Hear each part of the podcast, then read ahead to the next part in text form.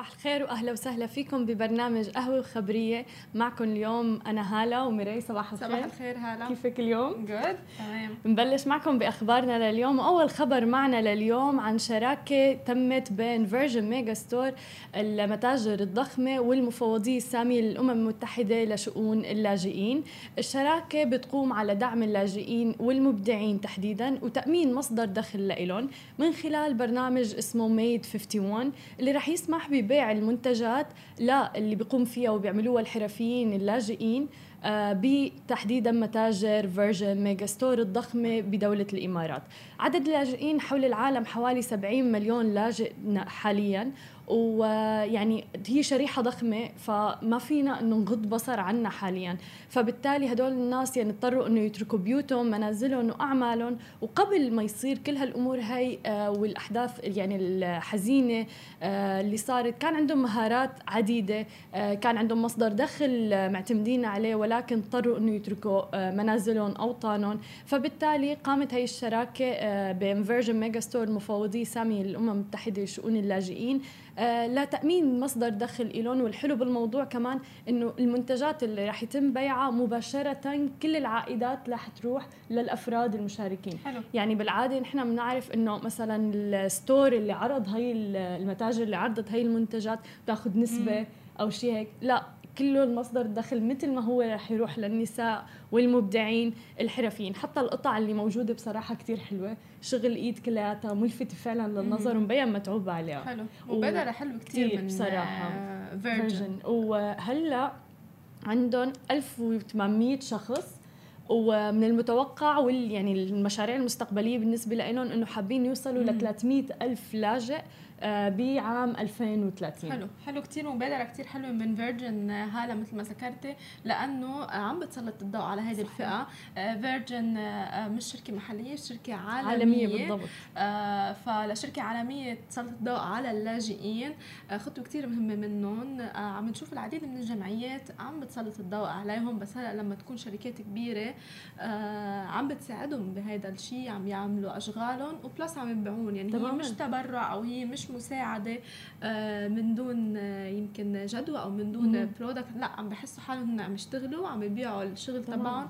وبالنهاية عم ياخذوا عائداتهم يعني هن فعالين بالمجتمع فعلا يعني ما ما بيحسوا انه عالي مثلا صح. أو شيء هيك. و Virgin Megastore مثل ما بنعرف يعني إمتى ما رحتي عليه دائما زحمة دائما الناس موجودين فيه. ومن المتاجر حتى المعروف إنه يعني المنتجات اللي بيبيعوها جدا راقية جدا متعوب عليها الشغل صح. الإنتاج حتى اللي فيه حلو. ما بتلاقيها برا بتلاقيها ب Virgin وعندهم كذا قسم يعني. صحيح. هلا القسم الجديد خاصة بمدينة دبي القسم الجديد تبعوا اللاجئين حيكون كل شيء يعني أكيد. بالإيد معمول اللي شوي فقدنا له صحيح آه بهيدي الفترة كل شيء مصنع وكل شيء مش hand حلوة ف... هالإضافة على بالضبط صح. على Virgin Megastore لأنه إمتى ما فتي على Virgin Megastore معظم مثلا الشغلات اللي موجودة تكنولوجيا صح. شغلات تقنية top technology وهي الشغلات فكتير حلو إنه يكون في مكان مثلا handmade أو, أو متعوب عليهم صحيح. كمان آه كثير حلو المبادرة من Virgin لازم نروح نشوف ال product اللي هونيك ومن Virgin خلينا ننتقل ل إنستغرام. وأعلنت إنستغرام عن مستوى جديد من الذكاء الاصطناعي. بيقدر من خلاله التمكن من إنه يشوفوا أنتم شو عم تحطوا caption أو copy ويعملوا مراقبة عليها. وإذا كانت في كلمات سيئة أو فيها تنمر أو مهينة إن كان بال caption أو حتى بالهاشتاج تلقائيا بيبعثوا لكم message إنستغرام وبحذروكم من هذا ال caption اللي عم آه، آه، بتحطوه طبعا على منصتكم منصتكم. إنستغرام من قبل عملت نفس الخطوة مع ال comment أو حتى مع التعليقات. إذا كان في تعليقات مسيئة أو آه، آه، فيها تنمر آه، أو حتى غير لائقة دغري بيبعتوا message و automatically بيلغوا ال comment. وهلأ صارت مع ال caption ومع الهاشتاج كثير حلوة المبادرة لأنه شافوا طبعا صدى كثير كبير إنستغرام وشكاوي كثير كبيرة. إن كانت من ال influencers من ال blogger أو حتى أشخاص عاديين عم يتلقوا العديد من تعليقات أو حتى آه، الشكاوي ال messages إنه عم بيتم التنمر عم بيتم السب والشتم لهم وهذا بيؤدي آه، طبعا لأمراض يمكن نفسية أو حتى آه، مشاكل بالمجتمع ومشاكل بين الأفراد الأصدقاء وحتى المشاهير. مبادرة كتير حلوة من إنستغرام اللي حيتم طبعا استخدامها أو حتنزل ببعض الدول من اليوم. وبعد كم شهر بجميع الدول حول العالم رح يتم هيدي ال feature تلقائيا على منصتكم. بس أنتم بتعملوا update للإنستغرام ودغري آه، بتقدروا أي caption ينحط على على على ال story تبعيتك أو حتى على ال post تبعيتك بتم المراقبة. مباشرة من انستغرام في keywords طبعا انستغرام تستخدمها. هي تلقطها من العديد من العالم. keywords للشتم صحيح. للتنمر من خلالها بيقدروا آه، ومن خلال الذكاء الاصطناعي طبعا بيقدروا يلقطوا هول الكلمات إذا أنتم حطيتون أو حتى هاشتاج ودغري بيبعتوا لكم message بحذروكم. ما شلتوها دغري بنعمل لها delete آه، عم نشوف العديد آه، هلا من الميزات انستغرام عم بتنزلها صحيح. ان كان هذه ال comment ولا حتى إن كان إذا كان في منشورات غير لائقة إذا كان منشورات مؤذية للعين. بنعرف آه إنه في أشخاص ما كبار بالعمر على منصة انستغرام كمان. انستغرام عم بتراقب الأعمار. عم تشتغل بهذا النحو عم تشتغل صح عم تشتغل على الطريق الصح انستغرام بشكل عام.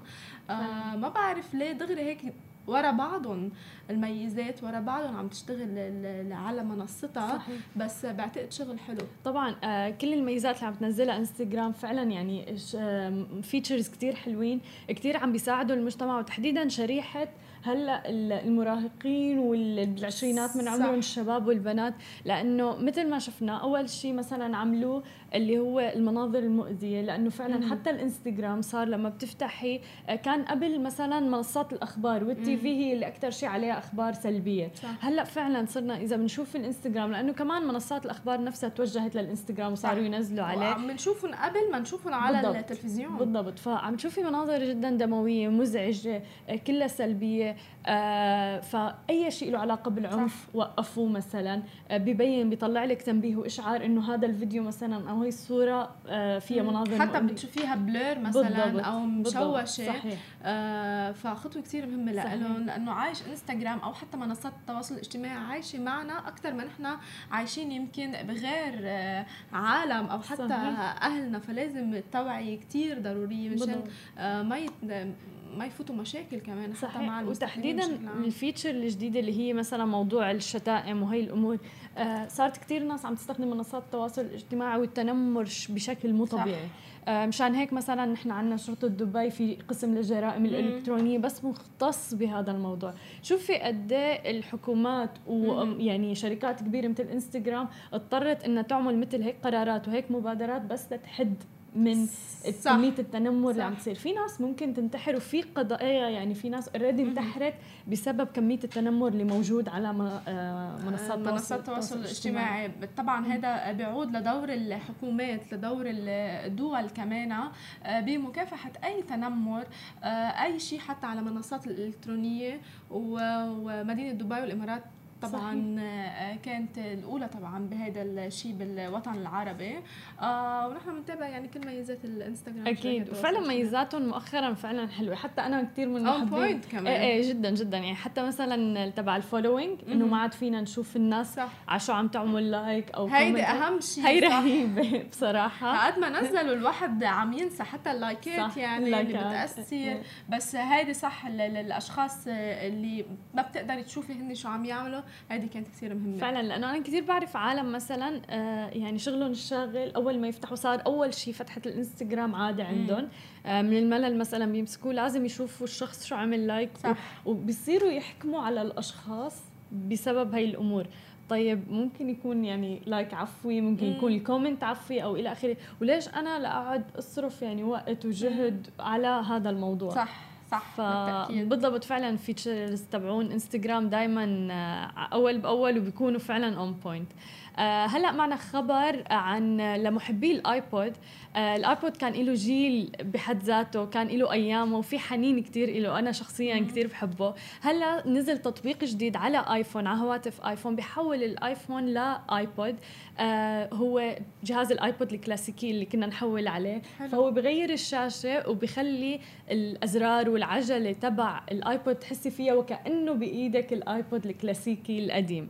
آه رح يكون متوفر ب Apple Store بس آه ورح يكون synced حاليا مع ال Apple Music. ومثل ما بنعرف الآيبود تم إطلاقه بعام 2001 وللأسف تم إيقاف تصنيعه وبيعه بعام 2014 آه، من قبل ابل آه، بتوقع كان السبب الأول لأنه ايبود ما في اتصال بالإنترنت وال data. آه، فبالتالي ومع نزول مثلا تطبيقات مثل أنغامي وسبوتيفاي وكل هاي التطبيقات تبع الأغاني بلحظتها اللي فيك تسمعيها. آه فبالتالي بتوقع خلص راح وراح وقت الآيبود. بس أنا كثير بعرف شريحة من الناس اللي متيمة فيه عندها حنين خاص صح. للآيبود. آه فهلأ آه Rewound اللي هي ال application تدعم مكتبة Apple Music فقط بالوقت الحالي ولكن في خطط لدعم سبوتيفاي بالمستقبل. بس السؤال الأكبر هل راح تخلي ابل هي ال application على ال Apple Store تبعها ولا هل مثلا رح تشيلها لأنه أصلا هن وقفوا تصنيع الآيبود فليش لحتى يجي حدا ويعمل تطبيق؟ ببين صح. الايفون على كأنه ايبود صح فكرة. وعن جد مثل ما ذكرتي هلا إنه بترجع الحنين. صح. آه وفي العالم كمان حنين الووكمان يمكن صحيح. يعني بعد الاكثر من أقدم. أقدم منا. فقد إيه عم عم نشوف شركات كثير كبيرة وعالميه عم بترجع القصص اللي نحن متعودين عليها صح. آه بطريقة حديثة بطريقة آه آه تكنولوجية جديدة آه طبعا بتتاقلم مع 2020 هلأ صحيح. معنا. آه بعتقد رح يكون فيها اقبال كثير كبير آه، عليها تحديدا لأنه العالم معود عليها وبتحبها. يعني قد إيه كنا هلأ بعدك عم تحكي عنها بتذكر لما كان عندي وأنا أسمع الأغاني اللي أنا بدي اياه والبلاي ليست اللي أنا حاطيتهم. فعن جد حلو بس قد إيه حتى كان في وقت يعني كنا يعني نحدد وقت لتمسكي وتعملي download لل music اللي انت بدك إياها لأنه هي مو بلحظتها فيك تنزليها. فهي كان وقت لحاله لما تنزلي playlist هيك وأغاني جديدة كان الشعور إنه أنا اي كانت ويت لروح مثلا أنا كان أيام الباص بالمدرسة. لا اي كانت ويت ما بدي حدا يحكي معي بدي أحط السماعات وأقعد أسمع الأغاني الجديدة صح فحلو كثير أصلا المبادرة من صحيح. آه، شركة ابل بشكل عام. آه رح نروح break بعد ال break بنرجع ورجعنا لكم من جديد وهلأ لسه كنا عم نحكي على موضوع ال application تبع Rewound وإنه إذا رح يشيلوها من ال App Store أو لا في article هلأ طلعت وفي خبر نزل إنه تم شيلها من ال App Store آه لسبب بعدك عم تحكي إيه. تقولي ما بعتقد ابل رح تقبل. إنه هل بالضبط إنه هل رح تضل ولا لا؟ كان عندي تساؤل لسه هلأ عم نبحث بالموضوع ونزل هذا الخبر إنه شالوها من ال App Store والسبب إنه ما بدهم الناس يتخربطوا بال design تبع ابل وإنه هذا ايبود وطبعا هي حقوق يعني بالنسبة لابل صح. بالنسبة لهم تحديدا إنه هن تم إيقاف تصنيع الايبود من زمان. صح. ف... ما بعرف شو بيفكروا يمكن اوقات هلا اللي بيخترعوا ال applications okay بيكون هن يعني عم يرجعوا للحنين وخبريتها بس ما بيعرفوا آآ آه، آآ آه، إذا ابل أو غير شركات رح تقبل آه، بهذا الشيء لهم أو ال application فبعتقد حرام تعب فيها على الفاضي. بالضبط بس كثير في ناس كاتبين إنه انبسطنا فيها while it lasted إنه بالوقت اللي يعني كانت موجودة فيه. فللأسف يعني راحت ال application وخلينا ننتقل هلا لميزة جديدة من ال Gmail.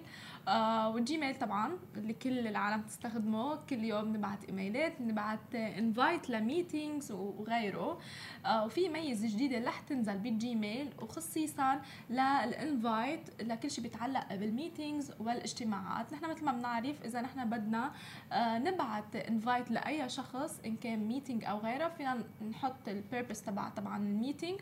والأشخاص عندهم option yes no أو maybe آه بيقدروا آه يكبسوا عليها إذا هن قادرين آه، يحضروا ال meeting بهذا الوقت وبهذا اليوم المحدد.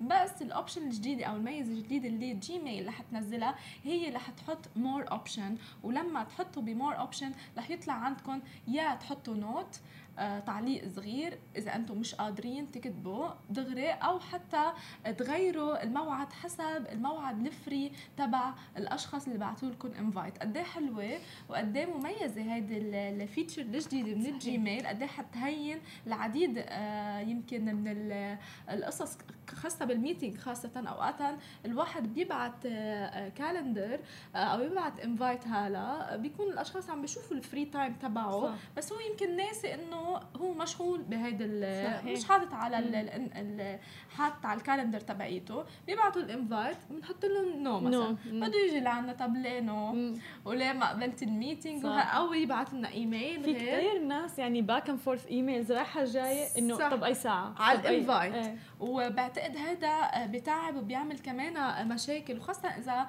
آه، شركة مثلنا نحن مثلا بنبعت invite كثير ل guest صح. نقول آه فبعتقد هذا ال option يشرحوا فيه يحطوا note أو يمكن يحطوا note بسيطة إنه أنا مثلا ما حاجي 10 ونص رح إجي 11 إلا لأنه مثلا حيكون في لنقول آه آه أنا بعيد بيتي هلا. يعني حيلا note بتقدري أنت تتفهمي. وعلى أساسها تعملي edit آه, آه كثير حلو ال feature. أنا انبسطت كثير فيها. آه خصيصا يعني. صحيح.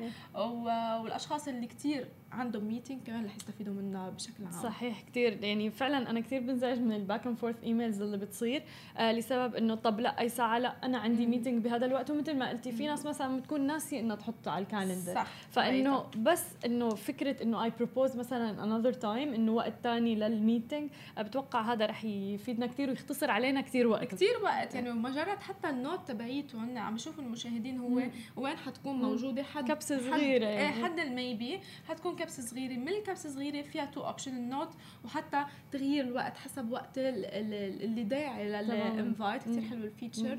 ورح تنزل طبعا حتكون بكل ال Gmail قريبا. نحن رح نكون أكيد من أول مستخدمين. فعلا خبر كثير حلو ميراي وشكرا لك دائما بتجيب الأخبار الحلوة واللي كلها لها علاقة بال technology وال new features يعني. هلا خلينا ننتقل لاتصالات آه، وكمان من ال technology الجيل الخامس. اتصالات راح تغطي محطة مترو اتصالات بال 5G الجيل الخامس. أعلنت شركة اتصالات آه، البارحة عن تغطية محطة مترو الاتصالات اللي هو اتصالات metro station بشبكة الجيل الخامس وهي راح تكون أول محطة مترو بتيح شبكة الجيل الخامس المتطورة بالشرق الأوسط وشمال أفريقيا بال MENA region ومحطة اتصالات محطة جدا معروفة تحديدا من مترو دبي لأنه هي أول نقطة عبور سريعة على خط الأخضر لمترو دبي. آه تم افتتاحها بسبتمبر عام 2011 لعامة الشعب يعني ليستخدموه. وبإضافة شبكة الجيل الخامس تحديدا بالمترو رح يخلي الناس يكون عندهم سرعة فائقة للبث المباشر للتحميل العالي. يعني إذا بدهم يحملوا شيء ممكن يحملوا واحد جيجا بايت بالثانية الواحدة. آه يعني اللي حابب يحضر movie بالمترو اللي حابب يعني بثواني ممكن يكون إنه صح. جدا سريع. حلو كتير. على فكرة بعتقد البعض يمكن المناطق اللي ما وصلت ل 5G الواحد بيقدر يروح على المترو. بالضبط. ليشتغل وينزل وقد ما عم نحكي طبعا على ال 5G. آه نحن لازم خصيصا أنا وهلا يكون متوفرنا ال 5G بالبيت بكل مكان. بالشغل عنا لأنه يمكن نحن من أوائل المشجعين لل 5G. صحيح. ولهيدي التقنية طبعا آه اللي بتتميز عن ال 3G وال 4G بكثير أبعاد. آه حلو كثير المبادرة مع RTA ودائما هن سباقين بكل شيء بيتعلق صحيح. بالتكنولوجيا بال بالسرعة بميزات جديدة آه بأنه يكون المستخدم وحتى كإن كان مترو أو حتى تاكسي يكون مرتاح. بعد صح. ما شفناها بقلب مترو يكون في 5 آه، آه، G يكون في واي فاي يكون في كل بالعالم ما في لا بدبي بمترو وحتى بالتاكسيات موجود هذا ال feature. قد إيه نحن محظوظين؟ جدا محظوظين وتحديدا هلأ يعني مع الشراكة مع اتصالات لسه هذا الشيء يعني بضيف بضيف كثير شيء كبير. لكل اللي بي بيتداولوا النقل العام والمواصلات العامة تحديدا بدبي. آه فشبكة الجيل الخامس نحن دائما بنحكي عنها هي ما أنا مثل ال 3G ولا أنا مثل ال 4G طبعا دائما هي أبعد. بكثير هي ثورة فعلا بعالم التكنولوجيا والتكنولوجيا الرقمية تحديدا. آه رح توصل بسرعة فائقة ب 20 ضعف من الأجيال القادمة مثل ال 3G وال 4G وبالمناسبة كمان مثل ال 5G وتحديدا بمحطة مترو اتصالات ممكن تدعم تطبيقات الواقع الافتراضي كمان. حلو. فكل هاي الأمور تصوري يعني بمحطة مترو اللي هي مواصلات عامة موجودة كل صح الواقع الافتراضي. نحن بنعرف قد إيه هو بده ليتحمل أو بده للواحد يشوفه أو غيره. فكتير حلو والشراكة طبعا بين اتصالات و RTA دائما بنشوف شراكات آه، شركات طبعا آه، أو collaboration مع شركات بدبي آه، طبعا لتوفير كل شيء جديد للمستهلك. حلو كتير المبادرة. ومن RTA خلينا ننتقل كمان لل technology ولسامسونج تحديدا. وسامسونج Galaxy Fold اللي ضجت الدنيا فيها. واللي بأبريل آه، سنة 2019 كان في آه، فترة تجريبية له وخضع طبعا آه، لكثير من العقوبات والمشاكل والعالم قالت إنه هذا ما رح ينشرى لأنه المشاكل اللي فيه من أول ما نزل كان في مشاكل بس حقق مبيعات بمليون نسخة وبتجدر الإشارة إنه هو كان حقه 2000 دولار يعني مليون نسخة لجهاز حقه 2000 دولار إنجاز كتير كبير لسامسونج و plus إنه هو كان عنده آه، مشاكل كتير عدة. أعلنت آه، وأعلن رئيس شركة سامسونج يونغ سون إنه شركته قامت ببيع مليون نسخة من حتى الآن طبعا من هاتف القابل للطي أو Galaxy Fold حول العالم. وقال سون أعتقد أننا بهيدي اللحظة بعنا مليون هاتف منه. وهذا إنجاز كتير كبير لسامسونج. نحن متعودين بسامسونج نبيع أضعاف المليون. بس مش بهالقد غالي التليفون يعني لما يكون التليفون تبع سامسونج حقه 700 أو 800 دولار هن متوقعين طبعا إيرادات ومبيعات آه مليون ضرب 10 آه، من المبيعات بس ل Galaxy Fold تحديدا تعرض لمشاكل عدة آه، تعرض حتى بابريل لما نزل آه، كثير من العالم ما قدرت تستخدمه وانكسر لما هو صح. عم بي صح. عم بيسكروه وحقه 2000 دولار كمان غالي. حقق مبيعات أكثر من مليون نسخة. هيدا آه كان فخر وعملوا احتفال طبعا بسامسونج. آه على هاي النتيجة وبتجي الإشارة أنه بالإمارات لحالها آه، بيع كتير آه من جالاكسي فولد ما بعرف شو السر بس كثير عالم اشترت آه منه. لسه أنا عندي فضول. ممكن تشتريه مثلا؟ لا لأنه غريب. كثير كبير. كثير كبير آه. صح؟ آه. بس بتوقع حلو لل meetings أو شيء هيك بس ما بعرف بحس حتى لو بدي أجيبه بده يكون عندي تليفون ثاني الصغير اللي فيني أحمله بكل هو مكان. هو مثل tab إيه. بحس. إيه exactly يعني أنا ممكن أجيبه لسامسونج Galaxy Fold بس يكون عندي تليفون ثاني آه بيكون perfect بس المبيعات اللي حققتها عن جد كانت صادمة مم. لأنه هو غالي 2000 دولار حق صح. تليفون. آه مش رخيص. تقريبا إذا حق واحد حق لابتوب يعني شوي يمكن. آه كمان بتجيب الواحد لابتوب آه وكثير كمان ال brands قلدت Galaxy Fold وكانت من أوائل سامسونج هي اللي نزلت التليفون القابل آه للطي. وكمان هن عم يطلبوه اونلاين هلا بمدينة دبي. دغري نفذ من أقل من 24 ساعة كان out of stock مع إنه سامسونج تحديدا يعني بالفترات الأخيرة إجاها شوي شكوك في كثير ناس شككت إنه لسه بدكم تنتجوا مثلا آه، تليفونات smartphones ولسه يعني عم بيكتسحوا الساحة باختراعات جديدة مثل ال Fold مثل هاي الشغلات. ونحن بنتذكر إنه بالفترات الماضية السنوات الماضية مثلا موضوع إنه تنفجر البطارية صح. نزلت كل هالامور طبعا وكان ممنوعين يفوتوا على الطيارة صحيح. اذا إذا معكم كانت مكتوبة signs يعني إنه ممنوع تفوت على الطيارة إذا معك Note. ولكن هلا يعني بيثبتوا عكس ذلك إنه يعني دائما مستمرين طبعا أكيد. آه حنروح break ومن بعد ال break رح نرجع مع أخبارنا. رجعنا لكم من جديد ومع استحواذ كتير كبير لشركة إنتل للشركة لمعالجة الذكاء الاصطناعي. نحن مؤخرا عم نشوف العديد من الاستحواذات لشركات كتير كبيرة لتطور من نفسها إن كان تكنولوجية أو غيره. وبخطوة بتظهر طموح طبعا عملاقة التكنولوجيا والمعالجات إنتل لدخول سوقها الجديد وهو معالجات الذكاء الاصطناعي. قد بنشوف هلأ شركات عدة عم بتروح على خطط الذكاء الاصطناعي التقنيات التكنولوجية وغيرها للتطور طبعا. وأعلنت الشركة الأمريكية على استحواذها آه، التام على شركة هافانا بلس أو هافانا لابس آه، بقيمة ملياري آه، دولار. وصفقة كتير كبيرة طبعا وبتتخصص شركة هافانا لابس بتطوير مسرعات تعمل على الآلات اللي بتعتمد على الذكاء الاصطناعي القابلة للبرمجة باستخدام بمراكز البيانات السحبية وبتقول إنتل إنه هيدي الصفقة رح تعزز من استراتيجيتها بمجال الذكاء الاصطناعي واستراتيجية الشركة آه، بشكل عام ورح تبقى آه، شركة هافانا لابس مستقلة بذاتها وبتواصل أعمالها تحت نفس فريقها الحالي صح تم الاستحواذ بس كل شركة حيتم آه، شغل منفصلة طبعا مستقلة. عن بعضها ومستقلة. وكانت الشركة قد جمعت تمويل بمقدار 75 مليون دولار بنوفمبر الماضي. عم نشوف مبالغ كتير كبيرة عم تنضخ كلها للذكاء الاصطناعي وللتكنولوجيا بشكل عام. وكانت أنتل آه، آه، عم تجهز طبعا نفسها المنافسة بهذا القطاع من خمسة أعوام تقريبا. وبتجي الإشارة إنه قطاع الذكاء الاصطناعي لدى شركة أنتل بحقق للشركة عائدات سنوية قيمتها 3.5 مليار دولار هذا العام وبيتوقع إنه ينمو السوق 30% عم نشوف كلها مصاري كتير عالي طبعا. آه، نسب كتير عالية بتخص الذكاء الاصطناعي وغيرها.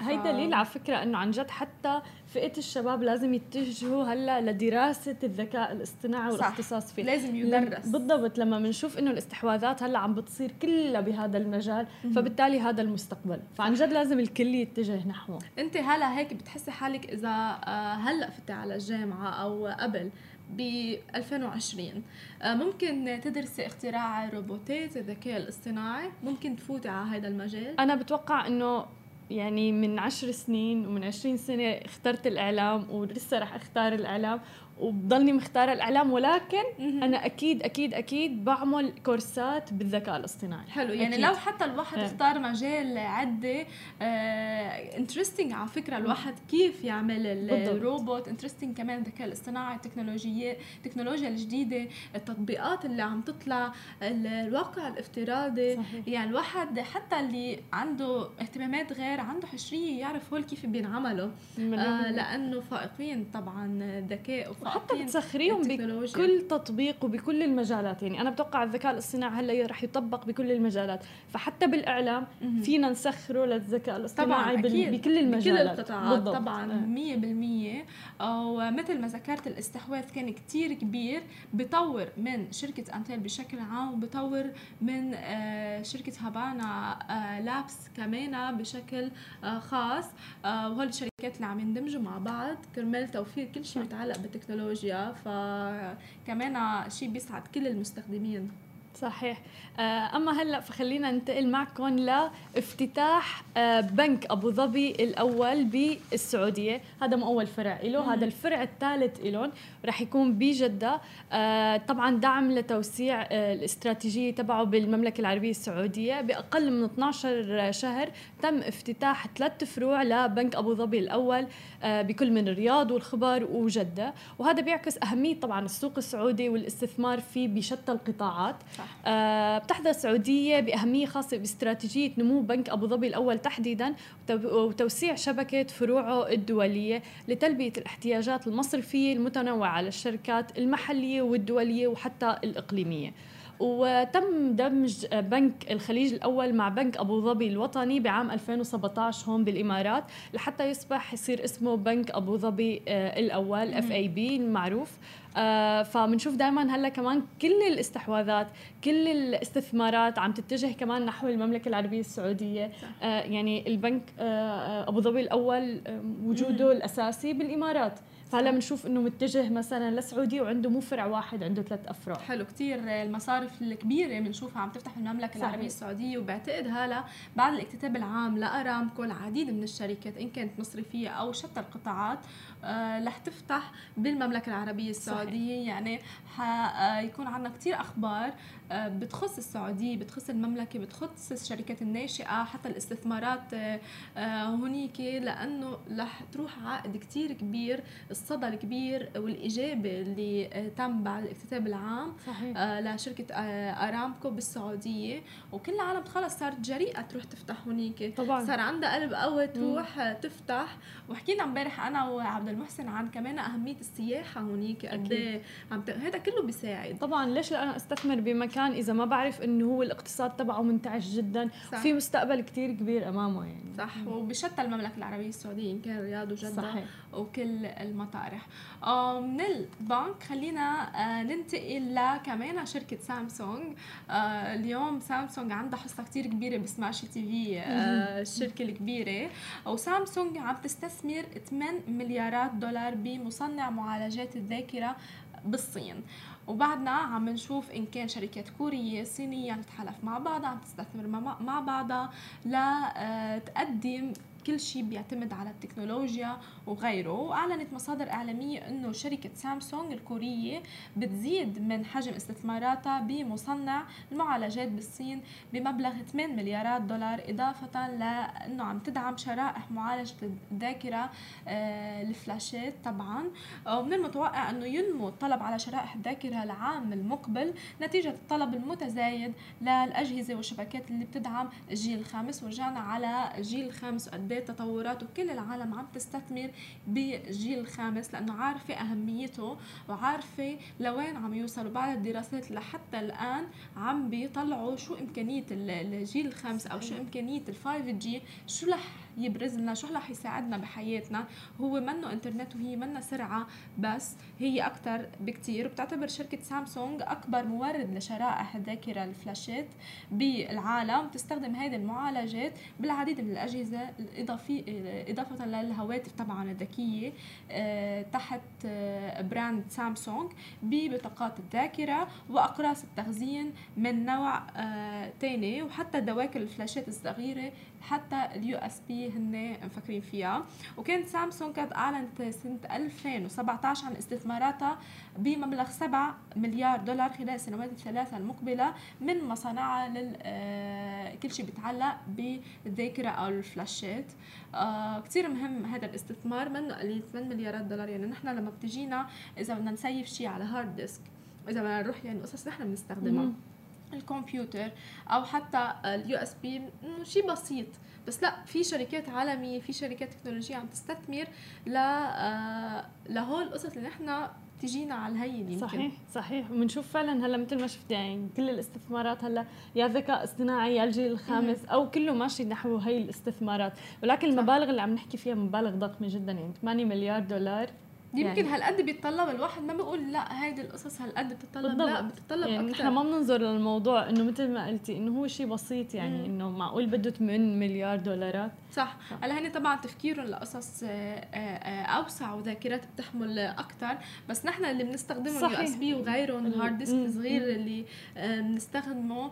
لا هون كلهم في شركات كثير كبيرة عم بتتابع الموضوع شركات كثير كبيرة عم تنتج وكمان رح يوصلوها بال 5G أو الجيل الخامس. ما بعرف كيف حتكون يعني موصولة بالجيل الخامس من أي ناحية؟ صحيح لأنه هو معالج بس يعني معالج اللي هو نحن بنعرفهم يعني معالجات الذاكرة وكذا وهيك. فما بعرف بصراحة كيف رح يوصلوا بالجيل الخامس. ولكن أخبارنا نحن على الجيل الخامس حنصير نعمل نعرف أكثر بالضبط يعني نحن فعلا مع كل خبر بتشوفونا إنه عم نتعلم أكثر عن كل هي التقنيات الجديدة اللي ما كان متوقع ابدا إنها تكون موجودة. يعني ما صح. كان في واحد متوقع إنه مثلا في جيل خامس رح يكون أو الذكاء الاصطناعي أو كل هي الأمور. صح. آه هلا خلينا ننتقل معكم ل آه، ثورة كمان أخرى ولكن آه، في ثورة كبيرة نحو الأمور النباتية وأي شيء مصنوع من النبات. ونحن ما بنعرف الفيجن وكل هالأمور بس بنعرف أنه هذا تحديدا بمجال الأغذية. هلأ طلع شيء جديد وهو مجالات تصنيع أحذية مصنوعة من النباتات. شوي الخبر غريب ولكن آه هلا الصيحة المقبلة بأنه السلع حتى التجارية رح تكون مصنوعة من النباتات. ومثل ما بدنا نشوف معكم في فيديو رح تشوفوا معنا هو أحذية رياضية نباتية آه كشفت عنا آه ريبوك التجارية اللي هي بتملكها أديداس من عام 2005 عن تصميم أول حذاء مصنوع من النباتات. رح يتوفر بالأسواق بخريف 2020 آه، بيتكون الجزء العلوي من ال shoes أو الحذاء من شجرة الكينا. أما النعل تبع الحذاء رح يتكون من حبوب الخروع المعروفة والمطاط الطبيعي اسم الحذاء رح يكون Floatride Grow هو قوي بما فيه الكفاية للممارسة الرياضية والممارسة المستمرة من قبل الرياضيين تحديدا لأنه الواحد لما بيشتري حذاء أهم شيء إنه يضاينه كتير ويستخدمه صح. بشكل كتير كبير وهي كانت من أكبر التحديات اللي واجهوها لما كانوا عم بيصنعوا آه، وفريق الابتكار لما كان عم بيصنع الحذاء إنه يكون الحذاء قوي جدا آه، وممكن استخدامه على فترة طويلة. آه، بتعتبر ريبوك وأديداس عم بينافسوا هلأ سوق السلع المصنوعة من النباتات تحديدا ومقدمة السوق الرياضية اللي تم تصنيع كل شيء من النباتات. هلأ قطاع صناعة النباتية بالعالم وصل إيراداته وقيمته ل 12.1 مليار دولار بعام 2019 ومن المتوقع نمو قيمة القطاع ل 27.9 مليار دولار بحلول عام 2025 فبنشوف إنه هلأ كله متجه إنه يكون كل شيء من البيئة المستدامة تصنيع من النباتات بس آه كثير استغربت إنه حذاء يكون متصنع كليا من النباتات. بس حلو يعني هذا الواحد لما عم يشتري بيكون لحاله عم بيساهم بالبيئة. بالضبط. آه لحاله عم بيساهم إنه ما في بلاستيك ما في الكاوتشوك هو اللي بيستعملوهم بالأحذية الرياضية أو الأحذية بشكل عام. حلوة غريبة. ما بعرف إذا ترند ولا هن قاصدين في purpose معين أو في هدف معين من شركة نايكي بس حلو الفكرة. وأكيد رح يكون في إقبال عديد عليها إن كان من الرياضيين وحتى صحيح. اللي بيلبسوا بنشوف آه كل الشركات هلأ يعني تحديدا الشركات الكبيرة متجهة نحو البيئة المستدامة. فمثل مثلا ريبوك وأديداس هلا متجهين إنه بهذا التصميم التجاري إنه يكون الحذاء مصنوع من الأشياء النباتية كليا. والفكرة منه الهدف ب آه، خلص لأنه شفنا موضوع تغيير المناخ. صح. آه لازم خلص يكون عندنا مبادرات عن جد لتفيد الكوكب تبعنا من ناحية البيئة والمحافظة عليها. الأشخاص بيجيبوا هلا آه احذيه رياضية أو غيره بس لما يكبوها ما بيعرفوا طب هيدي حتتحلل هي لوين أكيد ما بتحلل. هاي بتبقى.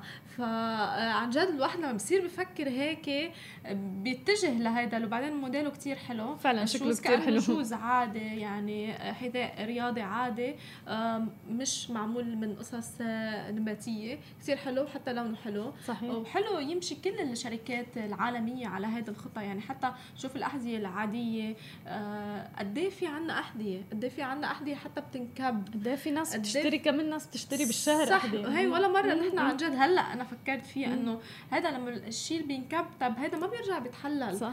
آه مستحيل يعني يتحلل.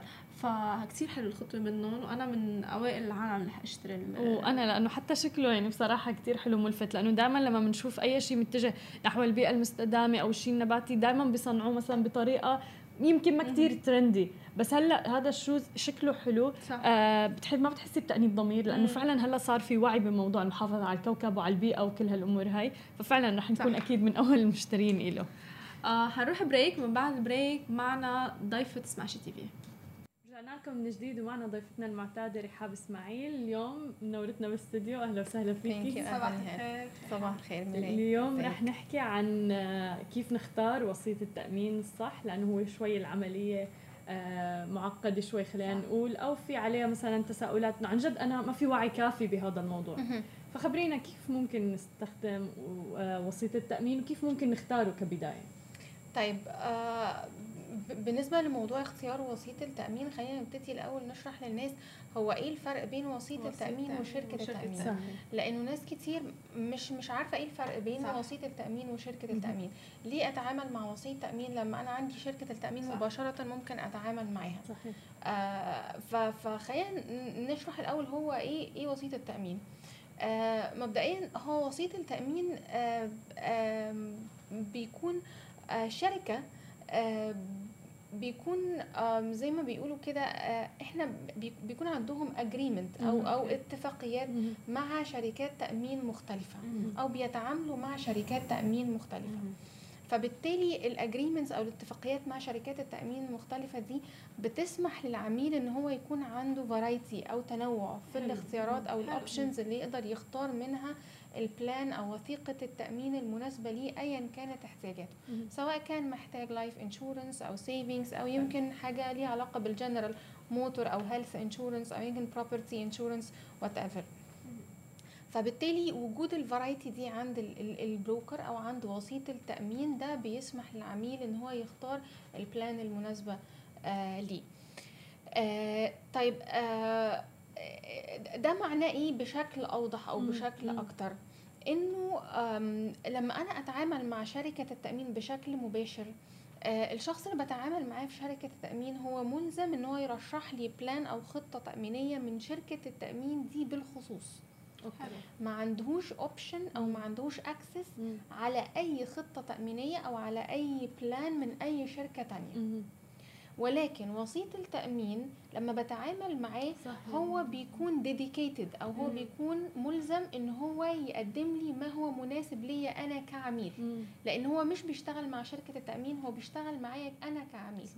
هو آه ال agent بتاعي أنا. مم. زي ما يكون عندي الطبيب اللي بتعامل معاه الطبيب ده بيشخص الحالة بتاعتي مم. وبالتالي بيقدر يديني النصيحة أو الدواء أو ال medicine المناسب ليا بغض النظر عن الدواء ده من أي شركة ادويه صح. حلو. تمام؟ هذا الفرق بين ال حلو. يعني يعني الأشخاص صار يمكن بيلتجئوا لوكيل أو بعيدا عن إنه الشركة كلها بالظبط بعيدا عن إنه يكون إنه بتعامل بس مع شركة تأمين مم. عندها اوبشنز محدودة أو اختيارات محدودة. مم. فبالتالي وسيط التأمين الاختيارات عنده كتيرة جدا مش محدودة. بيقدر مم. العميل يختار أنسب حاجة ليه أو بيقدر يرشح له أكتر حاجة مناسبة ليه. حلو. أي شخص آه، رحاب بيقدر يكون وكيل آه، يمكن بيحكي مع شركات insurance آه، وبيقدر يكون وكيل. أي شخص مؤهل؟ أو شركة لازم تكون. لا هي هي في في في وظائف مختلفة وبتحددها هيئة التأمين الحقيقة آه. ولكن لما بنحكي على وسيط التأمين وسيط التأمين هي شركة الشركة دي بتكون مرخصة من هيئة التأمين. بتكون مرخصة من هيئة التأمين آه عندها شهادة وعندها registration number العميل نفسه نفسه بيقدر يتأكد من ال registration number ومن شركة من من اسم شركة التأمين إذا كانت مرخصة عند الهيئة ولا لأ عن طريق الاتصال بهيئة التأمين أو الدخول على ال website بتاعهم. بالضبط. إنه كيف أنا ممكن أعرف إذا الشركات هي التأمين أصلا مسجلة أو لا أو شركات وسطاء؟ يمكن. آه يعني بالزبط. لأنه في منهم مثلا ممكن قد لا تكون أصلا مسجلة. بالضبط آه. بالضبط يبقى نيجي عند أول أول concern أو أول قلق ممكن يكون عند العميل لما يجي يختار وسيط التأمين. أما يجي لي insurance advisor ويقول لي أنا بمثل وسيط التأمين الفلاني. إزاي أنا أتأكد إن كلامه مظبوط أو مش مظبوط؟ طيب أول حاجة مبدئيا إن لازم يكون عندي business card ال business card ده طبعا إحنا دلوقتي في عصر يعني في عندنا الإنترنت صحيح. وعندنا كل access على كل ال information اللي إحنا عايزينها. عن طريق ال business card أنا بقدر أدخل على ال website بتاع الشركة وبقدر أعرف الشركة دي هل هي موجودة ولا لأ ليها وجود ولا لأ. موجودة بقالها قد إيه. بقدر أعرف إيه الخدمات اللي بتقدمها. آه، بقدر أعرف مكانها. بقدر أعرف معلومات كتير جدا عن الشركة نفسها من خلال ال website. أنا كعميل لسه قلقان وعايزة أتأكد أكتر إذا كانت الشركة دي فعلا شركة I can trust أو وهمية ولا لأ أنا أقدر أثق فيها ولا لأ. فهدخل على ال website بتاع هيئة التأمين. حلو. حلو. okay يعني الواحد لازم قبل ما يعمل insurance أو حيلا شيء لازم يتوجه لهيئة التأمين بالضبط بالضبط. يدخل على ال website بتاع هيئة التأمين وي وي ويعمل search عندهم على ال page بتاعتهم. بيقدر يدخل على وسيط التأمين بيعمل search وبيلاقي أسامي كل وسطاء التأمين حلو. المسجلين بأرقام التسجيل ال registration number بتاعتهم. وهو في يختار اللي بده اياه بالضبط. وبتكون شهاده التسجيل موجودة على ال website كمان بيقدر يطلع عليها. خلص يعني ما عاد في شيء. يعني أمان. تمام. لحد كده آه لحد كده أمان. طيب يجي بقى دور ال insurance advisor اللي هو زي ما بيقولوا كده آه، آه، ال consultant اللي بيقدم النصيحة للعميل. حلو. طيب اولا كل وسيط تأمين مختلف عن التاني. من حيث إيه؟ من حيث ال quality أو الكفاءة آه، بتاعة ال advisors أو ال consultants اللي بيشتغلوا أو اللي بيختارهم يعينهم عنده في الشركة. كل ال advisors وكل ال consultants اللي بيشتغلوا في شركات التامين وسطاء التأمين بيكون أساميهم مسجلة أو موجودة تحت لستة الموظفين اللي موجودة عند هيئة التأمين. كمان okay. حلو. آه. دي حاجة. الحاجة الثانية إنه بيكون ليهم qualifications معينة. هل وسيط التأمين ده أما بيجي يعين ال advisor financial advisor بيتأكد إن هو عنده experience كافية؟ يقدر بيها يقعد مع العميل ويقدر يفهم وضعه المادي وايه احتياجاته التأمينية والمالية عشان يقدر يرشح له الخطة المناسبة ليه ولا لأ. ده طبعا بيعتمد على ال selection process خلينا نقول. ال selection process اللي بتحصل في الأول. okay. بعد ال selection process هل وسيط التأمين ده بيقدر يعمل training مناسب لل advisors أو ال consultants الموجودين عنده؟ بحيث إن هو يتأكد إن هم they, they are on track أو هم على ال level المناسب من ال knowledge من ال skills اللي تخليه يقدر يطلع في ال market ويقعد مع عميل to represent ال broker ده أو الوسيط شركة يعني عملية كاملة كتير فيها تفاصيل يعني. بالظبط. دي دي حاجة من الحاجات المهمة جدا. آه اللي غير كده وكده إن في بعض ال ال وسطاء التأمين آه هم ما بيساعدوش ال advisor أو ما عندهمش process تساعد ال advisor أو تحطه على ال track المظبوط بحيث إن هو يكون certified يعني في ال certificate بتاعت ال CII بتاعت Chartered Insurance Institute ودي من أعلى الشهادات في التأمين. آه مهمة جدا. وخلال وقت قريب جدا ممكن تكون mandatory لكل الناس اللي بتشتغل في آه، التأمين في الدولة. طب أنا كمستخدم فيني أسأل أو كعميل فيني أسأل عن هي التفاصيل عن هي الشهادات؟ فيني طالب بإني هو مش ممكن ما تطالبيش بيها بس هو لو ال advisor عنده الشهادات دي فهو اوتوماتيك لازم تتحط على البيزنس كارد حلو. على ال business card CII بالظبط. بالظبط بالظبط. فطبعا كل ما زاد عدد ال advisors اللي عندهم CII certificate أو CII award ودي بتبقى كذا level كل ما زاد عدد ال advisors في ال broker اللي عندهم ال certificate دي ففي في ألو... في الحالة دي بي... بيبان للعميل إنه الشركة شركة reliable أنا أقدر أثق فيها وأقدر أتعامل معاها. غير كده وكده كمان إن العميل مهم جدا إن هو وهو بيتعامل مع ال advisor أو مع ال consultant في أحد عملية التأمين ال consultant ال financial advisor بتاخد ما بين العميل وما بين ال advisor آه، كذا meeting عشان يقدر يفهم وضعه المادي بالظبط ويقدر ينظم له احتياجاته وهكذا. يعني عملية طويلة مش بس الشخص بده يروح مثلا بده يأمن على شغلة يمكن عن حياته عن آه، قصص كثيرة. أتوقع الناس يعني بتتجه أكثر شيء على إنه يلا شو أرخص plan وإنه يلا. صح لازم آه. تعرف details يمكن. لا يعني هو دايما دايما الناس بتدور على الأرخص وبالذات لما نيجي عن نتكلم على ال motor insurance وعلى الحاجات السيارات آه. ولكن هم بيفاجئوا بعد كده أنا السعر كان مغري بالنسبة لي ولكن ما فادني بشيء يمكن. آه. بالظبط بالظبط يعني أنا حصلت معايا في سيارتي القديمة وكنت يمكن لسه جديدة في في الدولة واشتريت التأمين على على إنه عشان سعره كويس صفقة. وبعدين فوجئت إن العربية آه، العربية كانت بي إم دبليو لما عملت حادثة صلحوها في في بيجو. oh my God في ال repair center بتاع بيجو يعني وطلعت عربية ثانية هي بعد آه، ما هي الفكرة بهي بهي الأمور. يعني أنا أكون مثلا إنه بدي لا التصليح يكون بالوكالة. يعني وكالة السيارة اللي عملت السيارة لازم التصليح يكون فيها. مو أي جراج مثلا ممكن يجي ويصلح لي السيارة. يعني هي تفاصيل جد. هي هي أصلا حلقه لحالها موضوع تأمين السيارات يعني هذا بعتقد قد إيه الشخص اللي بده يأمن حيلا شيء قد إيه بده يفوت بالديتيلز وحقه يسأل يعني. بالضبط. حقه يسال ولازم يسأل. بالضبط. لأنه أكثر من 70% العالم ما بتسأل على فكرة. نعم. وما بتقراش. وما بتقرأ. هذا فلازم تقرأ يمكن لأنه آخر شيء بصير في إشكال بينه وبين ان كان الوسيط أو حتى شركة التأمين. بقول لها طب ما أنت مضيتي عليها هيدي.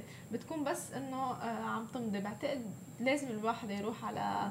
آه كل الديتيلز بتوقع هذا دوركم كمان يعني بنشر الوعي دائما بهذا الموضوع. بالضبط. ويمكن عشان كده بقول لك أنا أنا نصيحتي الثانية للعميل إنه لما يكون لما تتعامل مع ال advisor أو ال consultant آه في خلال مقابلاتك معاه آه حاول إنه يعني meeting أو اثنين منهم يكون في مقر الشركة. طبعا صح. مليون بالمية. في مقر الشركة يعني صح. آه، شوف المكان مم. شوف المقر بتاع الشركة. آه على الأقل هت هت هتتأكد. يعني هو هو طبعا مقر الشركة هيفرق كتير جدا. يعني أنا هعرف اولا هتأكد من مكان الشركة من العنوان مظبوط ولا لأ. مقر الشركة أكيد ال management at least في meeting من ال meetings دي هيكون في حد منهم موجود. صح. فممكن أتعرف عليه آه ويكون في contact بيني وبينه. فبالتالي لو آه لو أنا عايز أرجع لأي حد من ال management في أي وقت هقدر أرجع له. الحاجة الثالثه إنه طبعا الشركة ومقر الشركة نفسه وإذا كانت الشركة كبيرة أو صغيرة ده بيدي مصداقية كبيرة جدا. آه الحاجة اللي غير كده وكده إنه أي document أنا محتاجها أي ورقة أنا محتاج أمضي عليها أقراها أشوفها بسهولة جدا. آه، ممكن ممكن تكون موجودة يمكن حتى هلأ مع عصر الاونلاين وفيك تاخذي التأمين اونلاين وكل هاي الأمور. لسه في ناس تجي بتطلب إنه وين مقر الشركة بدي أجي زورها مثلا. بدها تتأكد تطمن. صح. كنت عم تقولي إنه تطمن ولا هل هيدي الشركة عن جد لها وجود؟ في شركات آه بتواجه العالم في شركات مش آه مش صحيحة تأمين؟ طبعا. طبعا. طبعا. كثير يعني في عالم عم تنخدع آه، خاصة طبعا. من المنطقة العربية. طبعا. في في ناس في عملاء كتير جدا بيدخلوا وفي عملاء كتير جدا ما عندهمش الوعي التأميني ده وفي في عملاء ما عندهمش آآ آه، آآ آه، ما عندهمش الوعي إنه ممكن يكون في حد اونلاين بيستغل بيستغل إن أنا ما عنديش ال knowledge دي أو ما عنديش المعلومات دي. آه، فبالتالي هو هو طبعا في عصر المعلومات وإن كل حاجة بقت online و accessible و it can be delivered just ب one click ده هايل. بس لازم أتأكد إنه الشخص اللي أنا بتعامل معاه موجود. موجود. أو أنا I can trust this person حتى لو كان هو virtual صح. يعني حتى لو كان الكيان ده كيان virtual لازم بتأكد إن هو إن هو آه، موجود. لأنه ما في أسهل من إنه الواحد يعمل website هلأ. صح. يعني فيك تعملي website okay فرد يعمل ال website بالزبط. يحط عليه كل شركات التأمين مواصفاتهم معلومات عنهم لأنه المعلومات أصلا موجودة اونلاين صح. وياخذوا حتى المعلومات منك ويعملوا آه، بوليصه التأمين. آه، كله سهل إنه يتزور وينعمل. وبياخذوا منك المصاري وبالتالي بالظبط yeah. فبالتالي لازم أتأكد سواء كان التأمين ده عن طريق الإنترنت أو عن طريق financial advisor لازم أتأكد إن هو بيشتغل مع شركة. الشركة دي مرخصة من هيئة التأمين وليها registration number لازم أكون عارف مقر الشركة ده ولازم at least أزوره مرة. آه، لازم أتأكد إن الشخص اللي أنا بتعامل معاه هو شخص كفء أقدر أثق في النصيحة بتاعته. وبالذات لما آه، نتكلم عن ال life insurance وعن ال investment لأنه مصاري بالظبط. آه مصاري صح. والمده طويلة. يعني أنا life insurance ده it's plan أنا هبتدي آه، أعمل contributions فيها. وبعدين أنا بعمل ده لحد تاني. أنا بعمل ده لأولادي أو لأسرتي. فهيستفيدوا بيه. أنا هقدر آخد الفلوس دي بعد فترة معينة. ممكن توصل ل 15 سنة 20 سنة. أو لو لو لا قدر الله حصل حاجة اللي هيستفيدوا بيه ناس تانيين. فلازم أكون واثق يعني مستقبل أهلي واولادي صح. تخيل تكون الشركة مثلا fake يعني. بالظبط. لازم أكون واثق إنه الشخص اللي أنا بتعامل معاه شخص فاهم شغله كويس. قوي. آه لما نيجي نتكلم على ال financial advisor آه بالذات في الجزء اللي بيتعلق بال life insurance وال saving وال investment لازم أتأكد إن الشخص ده فاهم كويس قوي إيه ال plan وإيه ال investment strategy اللي بيشرحها لي. اللي عم بيبيع لي إياها أصلا. طبعا في في funds في صناديق استثمار. صناديق الاستثمار دي بتشتغل إزاي؟ لازم يكون عنده القدرة إنه يشرحها لي ولازم يكون في history بيشرحوا لي ليه صناديق الاستثمار. وهكذا. مم. كل كل الحاجات دي لازم بتأكد منها لازم يكون مؤهل يعني 100% يمكن ال advisor بالظبط بالظبط. وعشان كده وعشان كده بقول لك يعني آه يمكن لو قلت لك إن 98% من شركات التامين وسطاء التأمين اللي موجودة في ال market آه للأسف ما بتتبعش process واضحة أو structured آه عشان تتأكد إن ال advisors اللي شغالين معاها مؤهلين كفاية إن هم يقعدوا مع العميل آه أو يرشحوا له plan مناسبة لاحتياجاته ويقدروا يشرحوا له ال investment strategy أو ال أو ال investment plan أو البروتكشن بنفيتس اللي بتبقى موجودة في ال policy بتاعته. ما عندهمش كتير كبير نسبه كتير نسبه كتير كبيرة. كتير. طب برأيك آه، شو لازم ينعمل كرمال يتاهلوا هول الأشخاص ليقدروا يشرحوا ال plan المعينه للعميل آه، دور يمكن شركات التأمين لها دور بهذا هو مش شركات التأمين هو إحنا لو بنتكلم على شركات ال insurance brokers ال insurance brokers هم اللي ليهم دور في ال في ال في إن هم يأهلوا ال advisors اللي موجودين بيشتغلوا معاهم في, في الشركة.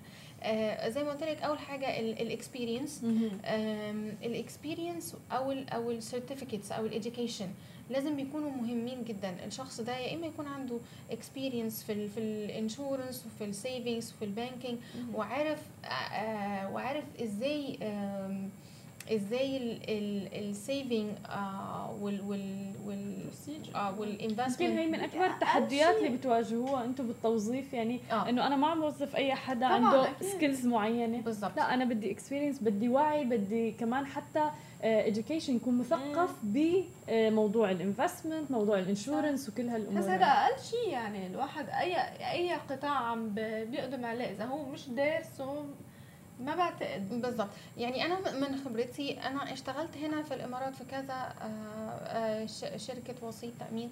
الحقيقة إنه يعني أقدر أقول إن إحنا حاليا في الشركة عندنا لأ إحنا بنتبع selection process أو recruitment process هايلة. يمكن قبل كده كان كنت بشوف إنه إنه بيتم تعيين ناس آه، ما عندهمش أي experience ما عندهمش أي knowledge عن التأمين أو ال savings أو لأنه لا تكفي skill ال sales والمبيعات هون.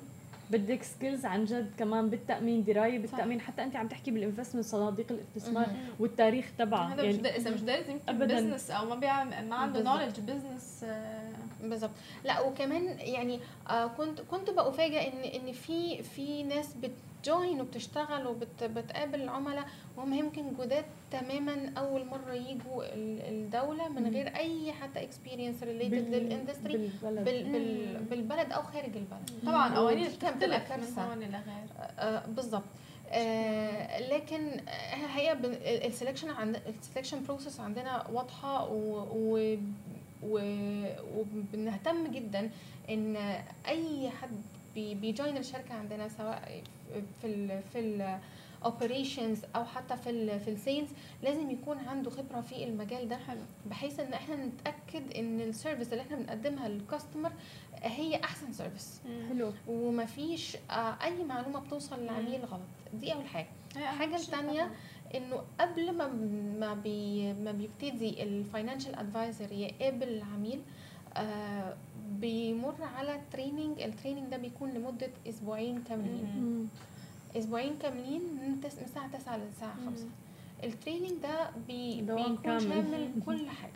كل حاجة ليها علاقة بال basic knowledge اللي ليها اللي بتخص التأمين بكل ال lines بتاعت ال insurance وال savings غير كده إنه الشركات اللي بنتعامل معاها شركات التامين اللي بنتعامل معاها بيجي representative من كل شركة لمدة يوم كامل بيقعد مع ال financial advisors ال new joiners حلو.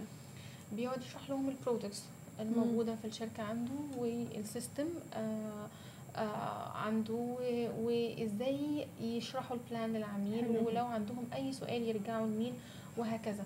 بعد الأسبوعين دول بيمروا على exams tests يعني امتحانات يعني. بالظبط.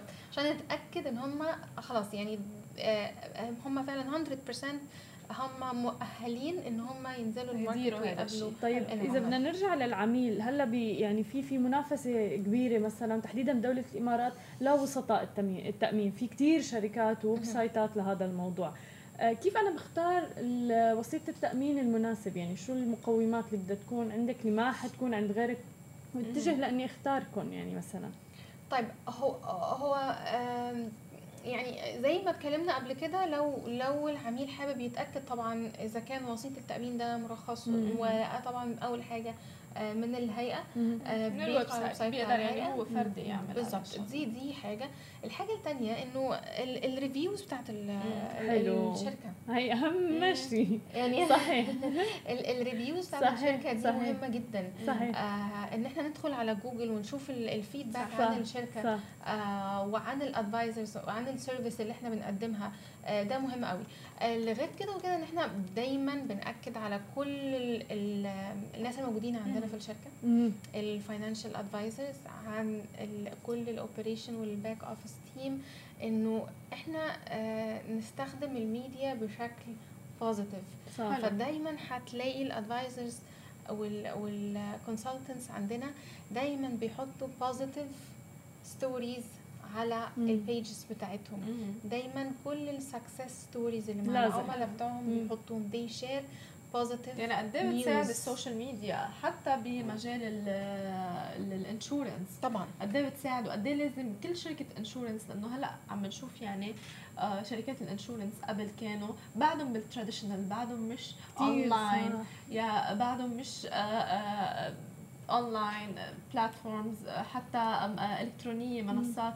قد إيه مهم؟ لا يواكبوا يواكبوا كل القطاعات اللي ماشيه آه عيشوا مع كل القطاعات يعني إحنا هون وقد إيه مهم كمان شبكات التواصل الاجتماعي لتوصيل يمكن آه فكرتهم أو حتى ال review طبعا. يعني إذا review عم بيحطوا يمكن على ال website تبعهم أو حتى إنستغرام فيسبوك وين العالم بدها ويمكن كمان لينكدين. آه لينكد ان طبعا يعني من ال tools الهايلة جدا في, في ال business كمان. صح. آه وزي ما انت بتقولي دلوقتي آه، قطاع التأمين بقى أكتر آه، يعني إحنا عايزين ننشر الوعي التأميني من الناحية ال positive مش من الناحية ال negative كمان لأنه موضوع التأمين موضوع تقيل. ما من المواضيع مثلا الخفيفة الفن أو شيء هيك ابدا. يعني أنا أفتكر زمان أول ما ابتديت أشتغل في التأمين يمكن آه، الكلام ده كان من عشر سنين أو أكتر قبلها بكام سنة آه لما كنت صغيرة كنت دايما أشوف الإعلان اللي بيجي في التلفزيون مم. عن شركات التأمين الحكومية آه في مصر. إنه آه حد سايق عربية. ومرة واحدة تعمل حادثة وال screen تبقى black ب negative أيوه. شركة XYZ للتأمين. طب ليش؟ امن تطمن. لا ما هو أنا مش هطمن. خلاص. تمام. هو الموضوع انتهى.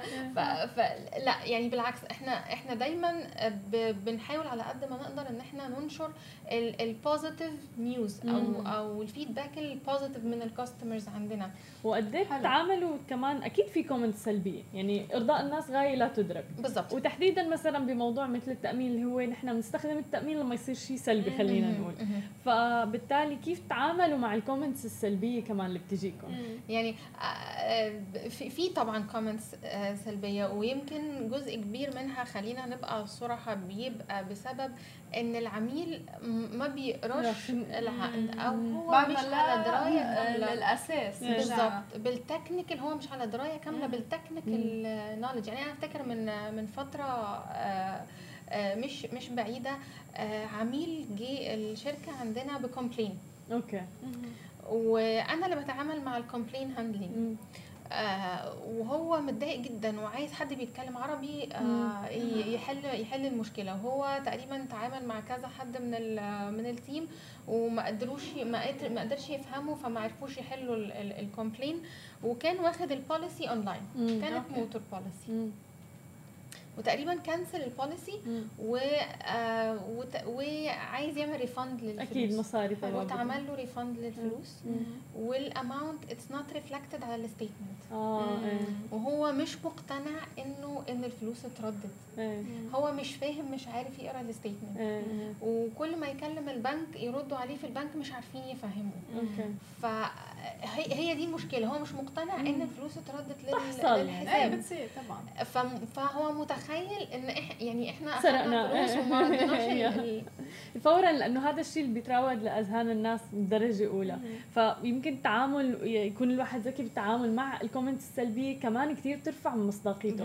يعني أنا هي من الشغلات اللي شخصيا بنظر إلى لما بشوف التقييمات. سواء كان لشركة تأمين سواء كان حتى على مستوى مطعم أو شيء هيك. أو شركة آه، كيف بيردوا تحديدا على ال comments السلبية. آه، هل آه، لأنه في كثير ناس بتأخذ وضعية الهجوم بدها تدافع عن حالها فورا. فبينما إنه لا أرضائك هو أهم شيء بالنسبة لنا أهم شيء الزبون إذا بشركات يعني هو هو العميل ده الحقيقة لما جه قعد وفهمت منه ال situation بالظبط حلت مشكلته أنا اخدت التليفون وأنا اتكلمت مع البنك direct وفهمت وأنا ما كنتش فاهمة الموضوع فهمت الموضوع وقلت لها طب لو سمحتي اشرحي له بالتالي واحد اثنين ثلاثة أربعة. فلما شرحت له هو هو نفسه اتكسب. آه طبعا. ما بقاش عارف يرد وخلاص. طيب أنا متشكر هرجع لهم ولو الفلوس ما رجعتليش هرجع لكم خلاص. وخلاص. اتقفل ال complaint على كده. آه، ال comment ده لما يتحط على على على اونلاين بعض العملاء ممكن أو بعض الناس ممكن يشوفوا لأ. ده ما بيردوش الفلوس. لكن هو الحقيقة لا هي, هي العميل it's misunderstanding من من العميل. بس هو هذا دور يمكن الشركات التأمين إنه يردوا على هذا ال comment on spot ومثل ما ذكرت هلا بطريقة ساعتها الواحد بشوف لأنه لأنه لما عم بشوف أنا بشوف review لأي شيء بشوف ال comment بشوف بشوف الرد. آه، آه. يعني طبعا كثير مهم الرد صحيح. بشوفه يعني. وبشوف برجع الرد الرد تحت. يعني الرد يعني؟ آه، طبعا لهالدرجة وعن جد بآمن بقصة ال review أنا يعني. كثير من العديد من العالم بامنوا بقصه ال review طبعا. يعني هو يعني ما فيش ما فيش شركة هتقدر ترضي هتقدر ترضي كل العملاء. مستحيل. آه والعميل أصلا صعب إرضائه. طبعا. خلينا نبقى واقعيين. بس هو في الآخر customer as a customer طبعا. يعني إحنا بنحترم ال customer حتى ايا كان ال feedback بتاعه. لازم حلو. نتعامل مع ال feedback ده مم. بشكل موضوعي ولازم نشوف إيه الاكشن اللي ممكن يتاخد من ناحيتنا وبنعمله. آه آه بس طبعا العميل لازم يكون برضو على وعي كافي ولازم يقرأ كل ال documents اللي بتكون موجودة عنده. وزي ما قلت لك إنه العميل آه, آه، في في ظل وجود ال competition الكبيره اللي موجودة في ال market وإن هو it is it is an open market. آه وفي شركات شركات وساطة تأمينية كتير جدا. آه ولكن للأسف يعني آه ال majority منها مش مؤهلين كفاية إن هم يقدموا ال service دي. فبالتالي العميل لازم يتأكد زي ما اتفقنا أو زي ما قلنا الخطوات اللي فاتت بتعرفي حتى كنا عم نحكي إنه تروحي تزوري مثلا مقر الشركة هلأ بتوقع مع عصر التكنولوجيا كمان وال social media صاروا في كتير شركات آه، وسطاء التأمين عم بيحطوا مثلا ال team تبعهم فيديوهات عن ال team آه. عن الصور. حلو هذا فهي كمان بتشوف فيها بتأكد لك إنه مثلا في team كامل عم بيشتغل على البوليصة تبعي أيوة. مؤهل و إلى آخره. حتى على LinkedIn إذا بتفتحي وبتكتبي اسم الشركة بيطلع لك كل الأفراد اللي موجودين بالشركة. وهذا بنعود قد إيه مهم شبكه التواصل الاجتماعي كمان وأكيد هتلاقوا عندنا احتفالات كتير. إحنا دايما بنحط كل ال events اللي عندنا على على LinkedIn ويمكن recently إحنا خدنا آه، كذا جايزة من International Adviser وكنا we share this على على LinkedIn كانت من الحاجات اللي كلها بتضيف هي طبعا أكيد مستقيله للعميل بشكل عام. بالضبط بالضبط. حلو. آه يعني آه كثير thank you كثير thank you بحس هيك في في في لا في زخم من المعلومات لما بيجي الموضوع للتأمين بس قدر الإمكان أتوقع لازم ننشر الوعي بهذا الموضوع. صح وبنقسمهم كمان لكذا آه، أسبوع. أكيد لأنه مثلا هلأ أنا من رحاب عرفت إنه لأ لازم الواحد يفوت يشوف إذا هذه موجوده الشركة ولا لأ يعني ف أكيد ضروري. أكيد. أكيد. thank you لك رحاب. نشوفك معنا أكيد الأسبوع الجاي. هي كانت فقرتنا عن كيف تختار وسيط التأمين المناسب لك بنروح break وبنرجع لكم مع أخبارنا وال segments تبعنا. رجعنا لكم من جديد من منصة سماشي TV ومع segment وفقرة أرقام وحقائق و trending مع عبد المحسن وكيندا صباح الخير. صباح النور والسرور. شو محضرين اليوم؟ أنا محضر لكم إحصائية. تقول بأنه 60 إلى 70% من طلاب الجامعات يغيرون تخصصهم بعد أول سنة. يعني تخيلوا من بين كل عشرة ستة إلى سبعة أشخاص يغير تخصص بعد أول سنة. فرقم كبير. ويدفع للتساؤل أنه ليش؟ فأنا في تجربة سابقة نزلت الجامعة وكنت أسأل الناس أنه ليش اخترتوا تخصصكم. فبكل سهولة اكتشفت السبب. اللي قال لي إنه أنا ما أدري كنت مستعجل فاخترت التخصص. حلو. اللي قال لي بأنه أنا من أسرة طبية فأبغى أختلف عنهم فاخترت هندسة. واللي قال لي أنا من أسرة طبية فأبغى أصير زيهم فاخترت طب. فكثير منهم ينظر إلى اختيار التخصص بناء على الأسرة وعائلته ومنطقته الضيقة. بغض مستقبله يعني بالضبط. بغض النظر عن نفسه. إيه. واصلا السوق شو بده كمان. والسوق وقدراته ومهاراته وميوله ورغبته. والعالم. يعني في ناس كذا تفكر. صحيح. بينما العالم أكبر من كذا بكثير. وهذا اللي يميله الطالب في مرحله المدرسة. إنه ينظر للعالم على إنه هي هي المدرسة اللي هو عايش فيها والبيت اللي قاعد فيه إنه هذا العالم. لا صح. بينما هو أكبر من كذا بكثير. طبعا. فبالتالي لما يروح الجامعة يستوعب الشيء هذا. ففي ناس مثلا اختارت التخصص قبل الدراسة بأسبوع. في ناس ما قرت عن تخصص ولا شيء. في ناس آه، لأنه تخصص جديد. هي مش آه، ترند ابدا يعني. بالضبط مش موضة مش ملابس أنت بتشتريها جديدة يعني. تماما. تخصص حتدرس أربع خمس سنوات. فبالتالي قرار مو بسهل وهي مو الفكرة إنه أنت إيش بتدرسين بالجامعة. طبعا. هي الفكرة أنت وش تبغين تكونين مستقبلا. صحيح. الجامعة مجرد منطقة ومرحلة تؤهلك لما بعد ذلك. فمو مفروض إنه يكون الموضوع بهالطريقة. فالموضوع مرة بسيط. يمكن علاجه بأنه يتم تهيئة الطلاب هذول في مرحلة المدرسة. للأسف أحيانا حتى المرشد كثير مهم يعني. حتى المرشد اللي موجود في المدرسة اللي المفروض تكون وظيفته إنه يرشدك. لما في في مرحلتك اللي في المدرسة وما بعد المدرسة يكون حتى هو ما عنده المعلومات الكافية. صحيح صحيح. في هذه المرحلة الواحد يبدأ يدور الناس اللي عندهم خبرة. في مرحلة الثانوي يمكن كلنا لما نسمع أي أحد في الجامعة يدرس في الجامعة ونبدأ نسمعه يتكلم نوقف ونقعد نسمع ونصغي لأنه نبغى نعرف لأنه نحس إنه في مرحلة قادمة ما ندري عنها شيء. ولكن للأسف إنه الناس اللي نسألهم يا يقول لك شيء هو في باله. أكيد. يعني أنت تسألين شخص أنا وش التخصص المناسب بالنسبة لي؟ فكر هو من منظور من منظور. أو ال experience تبعي بناء على توقعاته وعلى رغبته أو هو إيش يحب. أنا ما قلت لك وجهني. صح. ساعدني كيف أنا أوجه نفسي. صحيح. أعطيني كيف أنا أدور. لا تعطيني اسم. لا تعطيني تخصص. ما تعطيني إيه جواب بالضبط بس أعطيني. يعني أقول لك مثلا أنت شو بتحب؟ أيوه بالضبط. أنت شو ميو... شو كيف تلاقي مثلا؟ إيه؟ صح كيف تلاقي ميولك؟ أنت بعدين بتشوف بالضبط. حياتك أنا شخصيا مريت في ما يخص موضوع إنه هل التخصصات هل في شيء اسمه صعب ولا سهل؟ آه كثير. خصوصا إنه أنا مثلا درست إعلام وكلنا درسنا إعلام بس يمكن في جدل كثير حول انه إنه في تخصصات أصعب من تخصصات أخرى. طبعا طبعا. فأنا مريت في ثلاث مراحل في الموضوع هذا. المرحله الأولى إنه في فترة الثانوي كنت أعتقد بأنه ما في شيء اسمه تخصص صعب وتخصص سهل. كنت أحاول أنفي الفكرة هذه إنه لا إنه كل التخصصات زي بعض وفي شيء اسمه تخصص أحبه وتخصص ما أحبه واللي ما تحبه أكيد حيكون صعب واللي تحبه حيكون سهل. لا. رحت الجامعة؟ لا. فعليا ما أعتقد إنه صعوبه مثلا تخصصي قد تكون بنفس صعوبة اللي قاعد يدرس عشر سنوات مثلا طب. أكيد لا. بطبيعة الحال ممكن تكون في فروقات بغض النظر عن وش تحب. طبعا أكيد. ولكن المرحلة الثالثة والأخيرة إنه استوعبت إنه ما في شيء اسمه فعلا تخصص سهل أو صعب ولكن في شيء اسمه هل أنت إنسان عندك طموح؟ ولا ما عندك طموح؟ هل عندك هدف كبير ولا ما عندك هدف كبير؟ عندك طموح؟ صعب. ما عندك طموح؟ سهل. ابدا. طبعا فاللي داخل طب متوقع إنه عنده طموح لأنه رضى أن يصبر على وضعه وحاله عشان عم تحكي متوقع؟ أنا ضدك تماما بهذا الموضوع. متوقع. لأنه الناس اي متوقع من منه إنه يكون يعني. أيوة. ولكن للأسف تحديدا الطب أوكي وخلينا نقول الهندسة معظم الناس بتتجه لها إنه دكتور. إيه إنه اسمه دكتور. وخاصة بالمنطقة العربية. العائلة الأسرة. وأبوي دكتور معقول. أنا ما أطلع دكتور. طبعا أنا أبوي دكتور. ما طلعت دكتور. أنا بقول لك ولا إلي بالطب ولا. أنا كنت ضد الفكرة هذه إنه عشان أبوي دكتور. إلين رحت العيادة اللي تشتغل فيها أختي.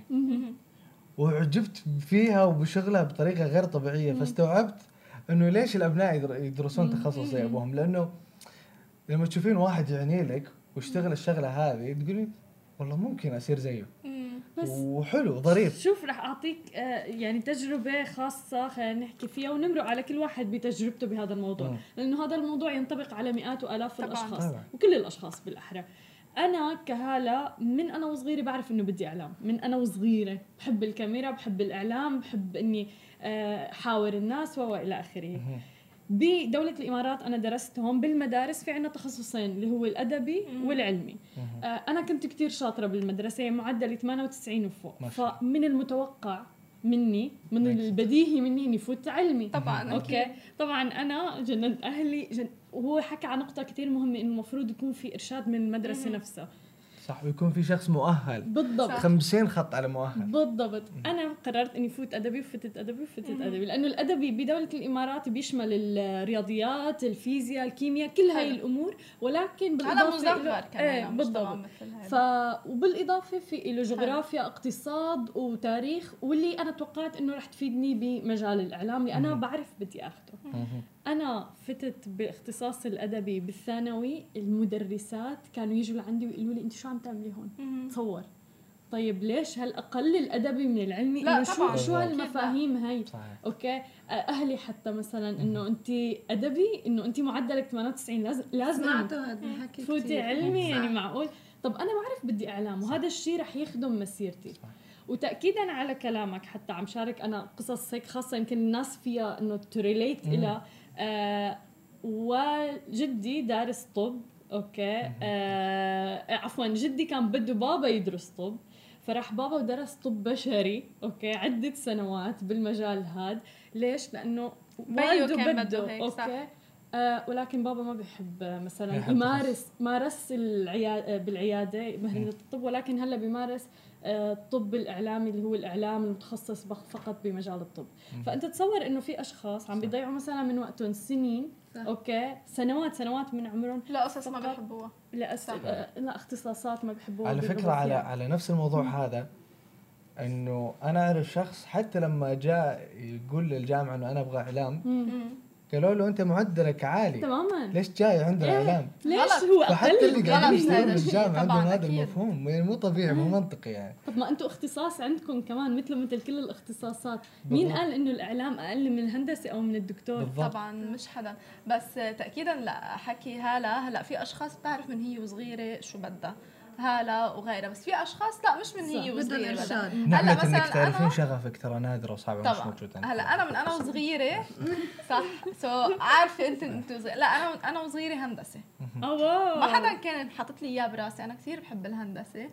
وخلص بدي فوت هندسة. وحتى تخرجت بدي فوت هندسة. وما درست لا قبل ما اتخرج حتى آه، اقتصاد واجتماع. وكان فيني أعمل آه، هندسة I think أو شيء ما بقى ذاكرة.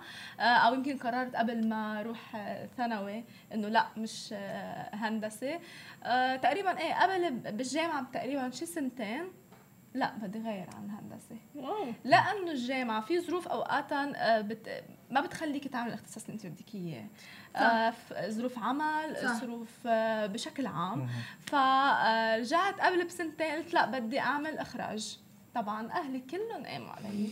ما أول شيء ما حتلاقي شغل خلص. إيه. سكروها قبل ما افوت على الجامعة ما حتلاقي شغل. فضلت هيدي براسي لا تخرجت إنه أنا ما رح لاقي شغل.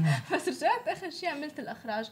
بس كتير مهم مين بيرشدك يعني رحت أنا على الجامعة حطوا لي هيدا شو بتصيري بعدين هيدا شو بتصيري بعدين شرحوا لي. حبيت فكرة الأخراج. قلت لا okay وأنا بحب التصوير ودائما عندي كاميرا أصلا بالبيت بس ما كنت عارفة إنه أنا بحب هذا الشيء فاكتشفت آه، بالجامعة بس كان بدك الإرشاد الصح صح أنا بحب هذا الشيء. لا وعندي كاميرا بالبيت صح وبضلني صور بص... ليش أنا بس حدا يسلط الضوء على المهارات. فطلع بس بعدني لهلأ أنا بحب الهندسة.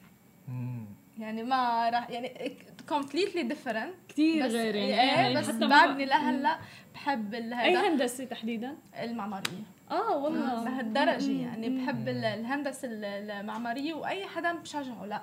روحوا مع الهندسة. إيه وبقول بكرة بنتي مع إنه غلط. إيه غلط. لا. لأنه أنا ما درستها هذا أيضا سؤال. اليوم أنا لو أسأل كل واحد فيكم إنه لو عندكم ابن إيش التخصص اللي تتمنونه له؟ إيش بيكون جوابكم؟ الشيء اللي عنده شغف فيه هو. هو بده يكتشف حاله. حتى ما يقول بالمستقبل إنه أهلي هن اللي قالوا لي وما كان بدي هذا الشيء هذا هو الجواب الأصح. لأنه الأصح بس هل حنطبقه؟ أنا مثلا ما فيني أكيد. بالضبط. أنا يعني أنا قلت ما برفض عليه. طب أنت شو؟ أنا بالنسبة لي كل رغبتي بأنه هو يعرف إيش يبغى. أوكي حلو. مجرد إنه هو يعرف إيش يبغى ممتاز. هذه المشكلة. مو المشكلة إيش يبغى. المشكلة إنه ما يعرف. إيش يبغى. صح. فبالتالي هنا المفروض هنا كثير أهالي بدهم التركيز الأحلام يعني. اللي ما حققوها هن يشوفوها باولادهم إيه. إيه. ما فيك يعني تاخذي منهم هذا الشيء أو تقولي لهم لا أنت هلأ يمكن بيقولوا لهم فيك تعمل هيك. وآخر شيء هو بيختار ما بيجبروا عليه. أنا ضد إنه يجبروا إنه تعمل اختصاص. بس في كمان يقولوا له مثلا فيك تعمل مثلا دكتور تجميل. بس بس بيجبروا بطريقة غير مباشرة. بتحسي لأنه الأهل عندهم هذا صح. الشغف يعني بالنهاية الدراسه شغلة كثير صعبة. يعني إذا واحد ما عنده شغف فيها أو ما له مبسوط فيها ما راح ينتج صحيح صحيح, صحيح. ويا ليت يعني ممكن المفروض يكون التركيز على إنه ابني يكون ناجح. مم. إنه يكون سعيد. متميز ويكون سعيد. درجة أولى. سعيد. قبل كل شيء يكون سعيد. لأنه النجاح يمكن بيختلف من شخص. شو مفهوم النجاح مثلا؟ مفهوم النجاح؟ آه. ممكن إنه أنت يعني تسوين شغلة بتميز معين أو إنه يكون آه، اللي قاعد تسوينه في مختلف أو يعني بتوقع نسبة وتناسب موضوع النجاح. يعني ممكن تكون أنت ناجحة بشيء كثير أو أنت بتقدري من كل شغلة تكوني متوسط مثلا عرفتي؟ هو مفهوم النجاح طبعا يعني مفهوم كمان. إيه يعني مثلا في ناس مثلا النجاح بالنسبة لهم المال النجاح بالنسبة لهم الشهره طب طبعًا. لا مثلا أنا بالنسبة لي النجاح هو السعادة إنه أنا أوصل للفولفيلمنت الكبيرة الرضا. والسعادة والرضا. والرضا من جوا يعني الله يسعدك صح.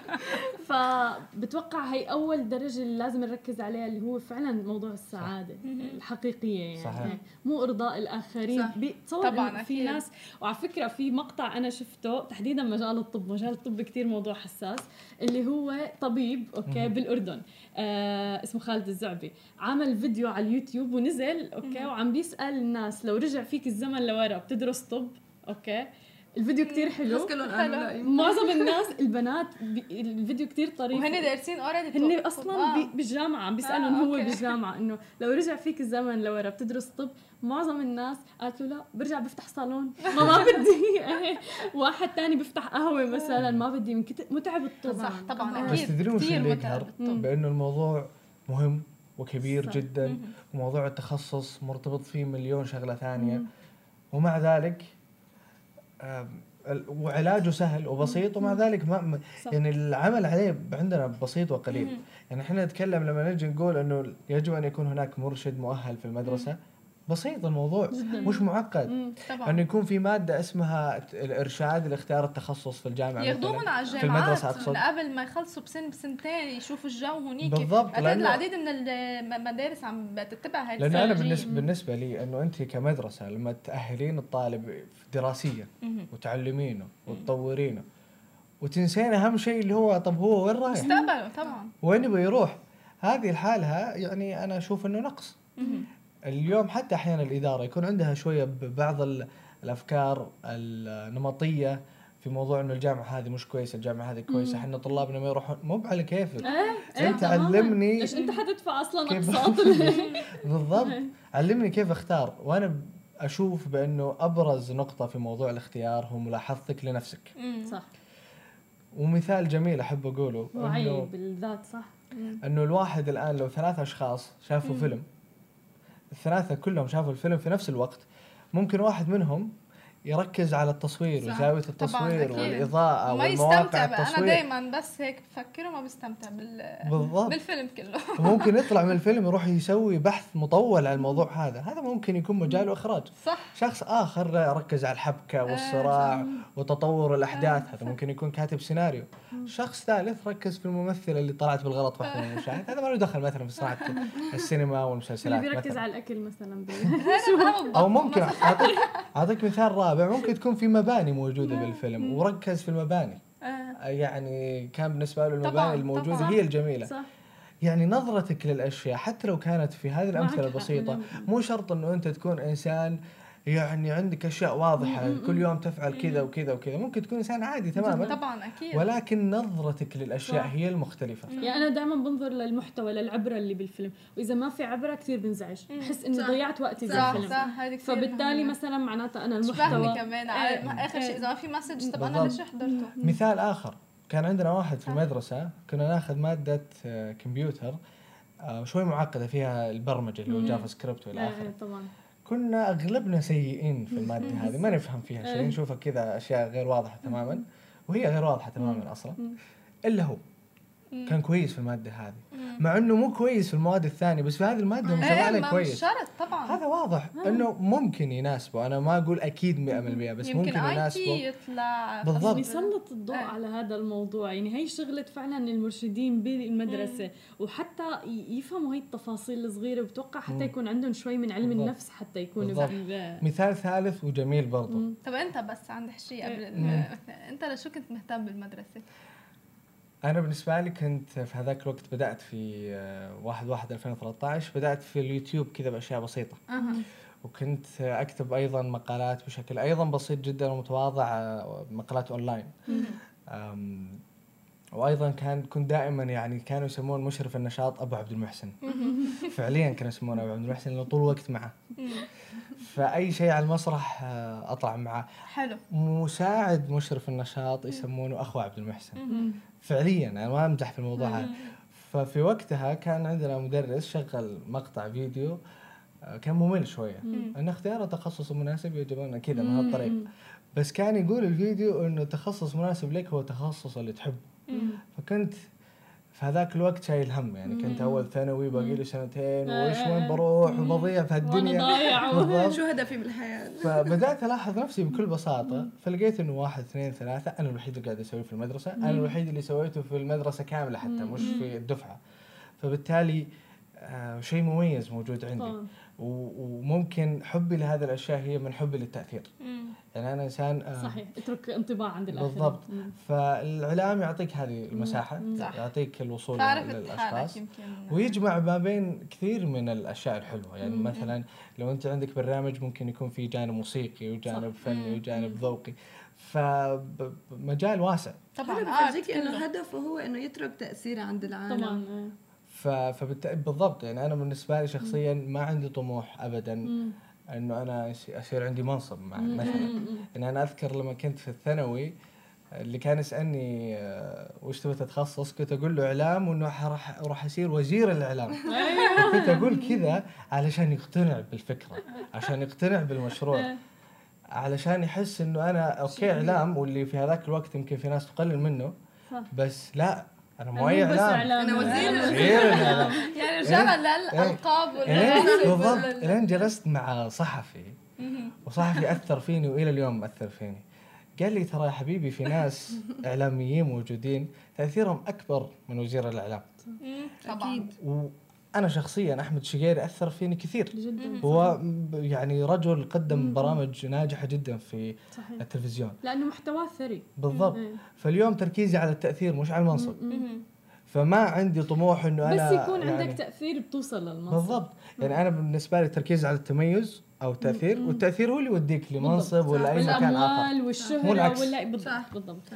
بالضبط. فيعني حلو إنه الواحد ينظر لهذه الأشياء بالطريقة الصحيحه من الزاوية الصحيحة.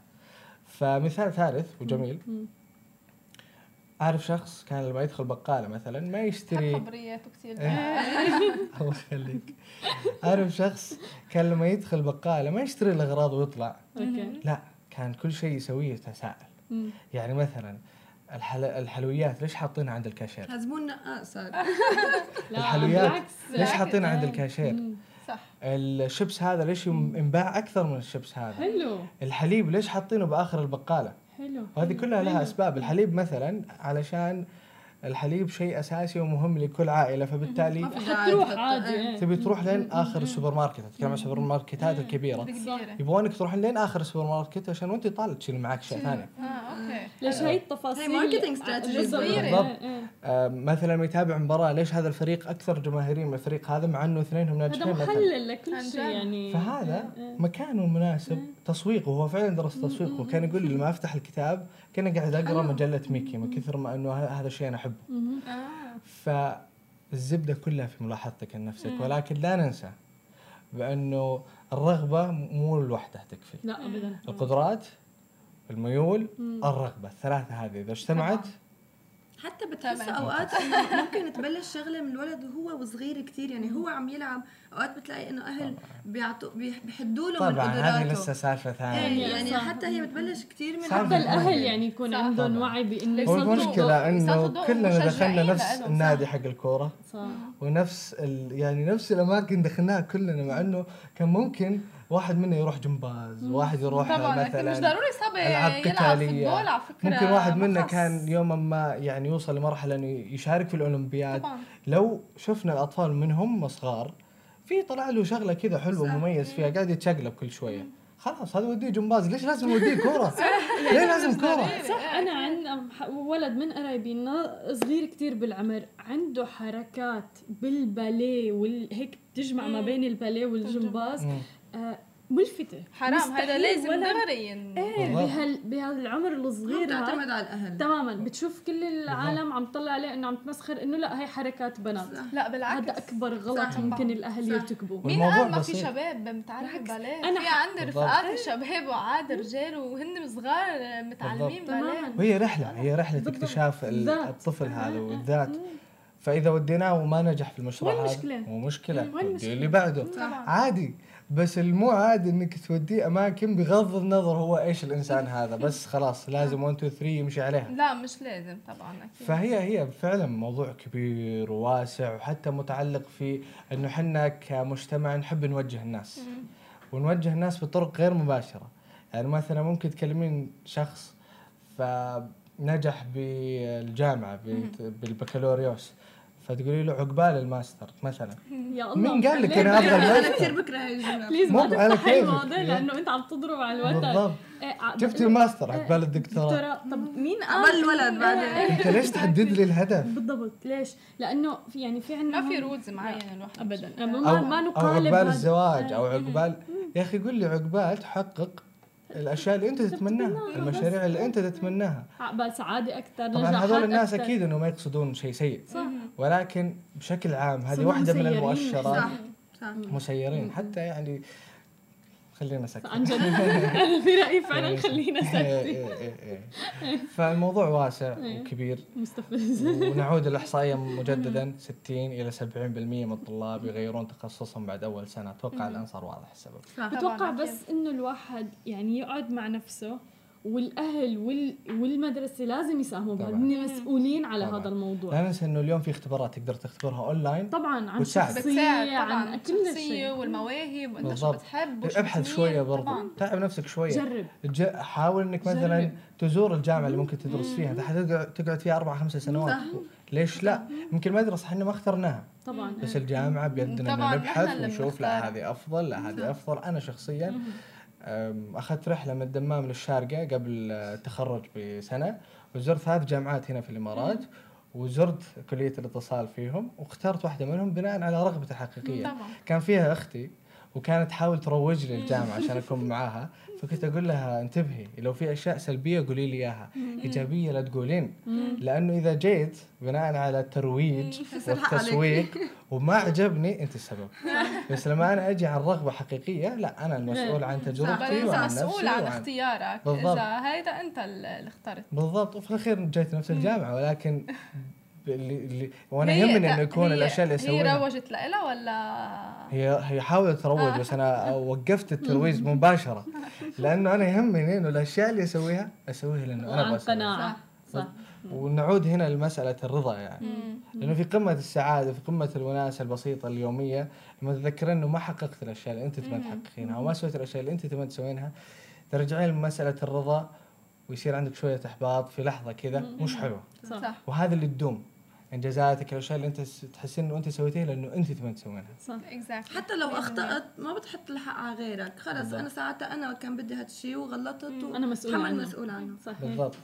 فخلينا نركز في إنه أبنائنا مستقبلا. أنا في أشياء أحس إنه ما نجبرون على أيوه لا بعدها في أشياء أحس إنه ما أقدر أغير فيها إيه، تماما. بس ما بس حلو إنه الواحد خلاص يطبقها لاحقا لما يكون عنده الدور هذا. صح. إنه مهم إنه يعرف وش يبغى. لا و it's never too late حتى للأهل يعني دائما بيتجهوا إنه يحققوا مثلا آه، آه، أحلامهم بالأطفال. طبعا هذا موضوع يعني كبير واسع it's never too late يعني فيك بعمر حتى طبعا أكيد. أنا بالجامعة كان, كان في أشخاص عندها أولاد. تماما. يعني حتى عم يدرسوا اختصاص ثاني صح. يعني صحيح. في ناس تكمل الثانوي المدرسة بعد سنوات غياب. يعني هلأ أنا بشجع هدول الناس عن جد يعني ترفع لهم القبعة بصراحة بالضبط. يعني. صحيح. فكتير مهم إنه بتوقع الوعي الذاتي وإنه ننظر لأبنائنا المدارس يركزوا على هذا الموضوع يطلعوا يعام يعاملوا كل فرد إنه مختلف عن الثاني يعني مو غريزة القطيع إنه كله فايت طب يلا بالضبط. كله. آه. يعني ممكن يطلعون لنا أشخاص مميزين أشخاص يعني يغيرون من آه، وجه المك... التخصص اللي هم فيه. فما راح يحصل هذا الشيء بالتوجيه حيحصل بالإرشاد. حيحصل بإنه نخلي الشخص يحاول إنه يبدع ويكتشف نفسه. فان شاء الله. إحنا يعني تخصصنا شوية يونس إنه تقدرين تعبرين إيه، وتقدرين إيه. تحاولين تغيرين وهذه واحدة من أهم الرسائل الموجودة عندي صح. يعني. طبعا أكيد. خلينا هلا ننتقل لل top trending top trending مع كيندا. آه، تفاعل مستخدمي تويتر مع تغريدة كانت الأولى من نوعها على ال social media. هي التغريدة كانت لأب إماراتي وهذا اللي قاله الأب بالتغريده يلي أشعلت تويتر. سألني زوج بنتي وين بتفضل أو بأي فندق بتحب نعمل العرس. قلت له قد إيه العرس حيكلفك وهل رح تضطر تقترض من البنك؟ قال نعم. قلت له رجع الكارد للبنك واعمل حفلتك ببيت العروس وانتهينا. رد ليه يا عمي؟ قلت بدي زوج بنتي لعر... بدي زوج بنتي لعريس غير مضغوط بالحياة وبدون قروض كثير الابتسام. يعني حصلت التغريدة الآلاف من الردود والإعجابات وكثير كثير المغردين أيدوا صح؟ توب ترندك على تويتر. أيدوا فكرة الأب وتمنوا للعروسين حياة سعيدة. يعني هذا الحكي صراحة نادرا أو يمكن مستحيل تسمعيه من من إنه من أهل العروس. وقد إيه حلوة جملة إنه هو بده عريس لبنته ماله مضغوط وما عليه دين. ليه؟ لأنه هو بهالحالة حيكون مرتاح بالعيشة معها أكثر. طبعا. والأب بهي بهالحكي وبهالتصرف فرجى إنه المظاهر آخر همه. صح. وإنه إنه هو بس همه بن إنه بنته تكون مبسوطة ومرتاحة مع الشخص اللي حتعيش معه. حتى هلأ من جديد رجع نزل صور ما بعرف إذا شفتوهم على السوشيال ميديا. عم بيزين البيت بطريقة كتير بسيطة وكتير حلوة. آه، هلأ ليه العالم كثير استغربت؟ ما بتسألوا حالكم العالم أكيد لأنه. العالم كثير استغربت آه، من تصرف الأب لأنه بآخر فترة كثير انحكى عن الصرف المبالغ فيه بالأعراس, بالأعراس الإماراتية. يعني تخيلوا عم توصل تكلفة العرس لسبعة ملايين درهم أي ما يعادل المليونين دولار واو. آه، غير الكوشة اللي عم بتكون 300 درهم 300 ألف درهم واللي صممها آه، مجبور إنه يكسرها بس يخلص العرس طبعا. حتى ما حدا يقلدوا فيها صح. يعني تخيلي آه. متوسط تكلفة الأعراس بالإمارات عم بيكون بين 900 والمليون درهم. يعني بطلت عرس صار مسابقة. إنه مين بيقدر يعمل عرس أحسن صح, صح. ولا لا؟ آه من خمس سنوات عملوا تجربة هون بالإمارات كتير حلوة هي الأعراس الجماعية. صحيح. ما بعرف إذا سمعتوا عنها. أكيد. الأعراس الجماعية هي إنه أكثر من حدا بنفس اليوم بيعملوا عرس وبهالطريقة شو بصير فيك تتجوز بتتقسم التكلفة بتتجوز بلا ما تفضى تفضى جيبتك يعني. صحيح. فكانت هي الخطوة كتير منيحة وكتير حطت حد للصرف والبذخ اللي عم بيصير بالأعراس بالأعراس الإماراتية. آه، صرنا نعرف ليه كثير من الشباب عم يترددوا أو بالزواج تماما. أو يمتنعوا هو في الأخير يعني حياتك من بعد الزواج إذا ما كانت أفضل مما قبل ما في لها طعم هي ليلة وكم ساعه أنت داخل يعني المشروع. يعني لسه هذا المشكلة إنه هي فعلا كم ساعة والناس متعلقة بفكرة إنها هي الليلة الوحيدة ليلة العمر. المطالب الخيالية للعروس في الأخير ليلة العمر إذا كان بعدها قروض وبعدها حياة شقاء وما عندك فلوس تعيشين ولا تقدرين تعيشين حياة كريمة وش وش الفكرة من الحياة من ليلة العمر؟ صح كيندا كانت عم تخبرني امبارح على الخبرية وقلت لها طب شو شو شو الجديد فيها؟ إنه شو ليه هالقد آخذ ضجه طب أوكي عادي يا ما في اثنين ما حابين. ومت... ومت... طبعا معهم مصاري وكل شيء بس ما حابين يعملوا عرس. بس كثير منها هاي. بس رجعت لما قالت لي إنه قد إيه أخذت ضجه وشو العالم تعليقاتها وهيك. فهمت الموضوع؟ طبعا هون متوسط الأعراس سواء بمنطقتنا حتى بالسعودية بشكل عام, بشكل عام نحن عنا اياه إنه هي ليلة العمر ولو انها هي عبارة عن كم ساعة. بدنا نفقر بعدها. وبعدين معلش آه، أخذ طابع مو لسعادة العروس والعريس. صح الأشخاص اللي جايين. وما حدا بيطلع مبسوط. بالضبط. أصلا معروفة هي بالعريس. يا بدهم ينتقدوا العروس يا العريس يا الأكل. لا يا إنه كثير صرفوا يا اللي ما صرفوا. فأنت بالنهاية شو ما عملتي؟ صح. يعني ما حتقدري. وأنا صراحة أنا بنت وبقولها بكل صراحة للأسف كثير من البنات عم يكونوا آه، سبب هالمبالغة. مو كلهم طبعا. في بنات عم تجرب عم يجربوا إنه يخففوا الضغط بس في منهم ما عنده مشكلة إنه شريكة يقترض من البنك آه، قرض هو مو قادر يرجع يسدده أو حتى يبيع سيارته تجبره لحتى إيه لأنه هذا إثبات للحب يعني. صح. إيه. يعني ما بعرف إنه بالنهاية الواحد لازم يعرف أولويته. يعني علشان كذا المفروض اختيار اي أيضا الشريكه أو صح. الشريك المفروض يكون يعني باختيار صحيح. انت شو رأيك يا عبد لك لأنه لأنه انت رجال.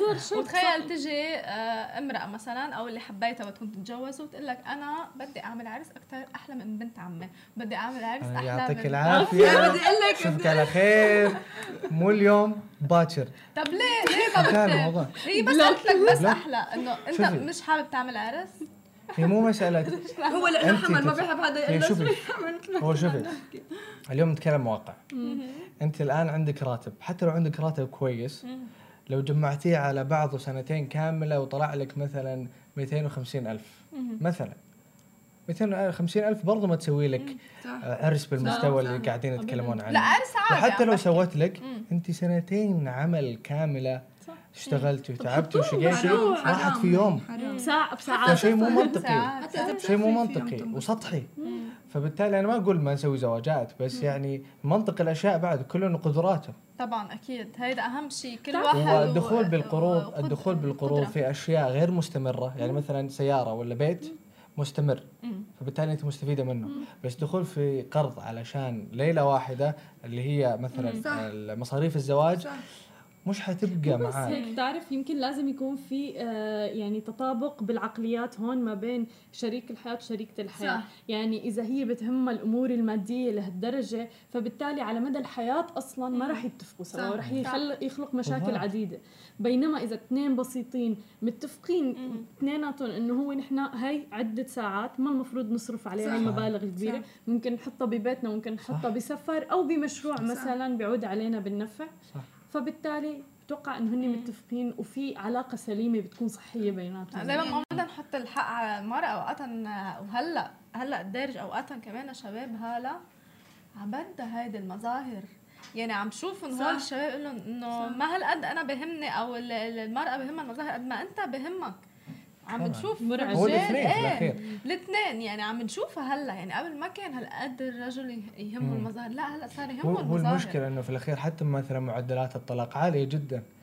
ففي الأخير إنه ممكن استفدنا. يكون السبب هو الوضع المالي الموجود طبعا أكيد يكونوا عاملين عرس بمبلغ أكبر المشاكل وأسباب الطلاق اللي بتصير من أحد أهم أسباب الأمور المادية طبعا دائما المشاكل اللي بتصير على الأمور المادية وأنا مشان هيك دائما بأكد إنه لما بتختار شريك حياتك المفروض إنك تختاره وتكونوا متفقين ماليا صح. عقليتكم المادية صح. وعاداتكم الماديه والمالية متفقين فيها يكون في اتفاق وحديث بالضبط. مسبق بالضبط. عن الميزانية عن الميزانية بشفافية. عن كيف حنصرف مفتوح الموضوع ولا مش مفتوح سامعين يعني أي حدا بالضبط. مع عبد المحسن هول الرولز لازم ال ال لازم يعني مثلا المعروف عندنا مثلا إنه الرجل هو اللي ماسك الأمور المالية زمام الأمور المالية. اليوم اليوم هو بالاتفاق. طبعا هو الرجل هو المكلف شرعا يعني.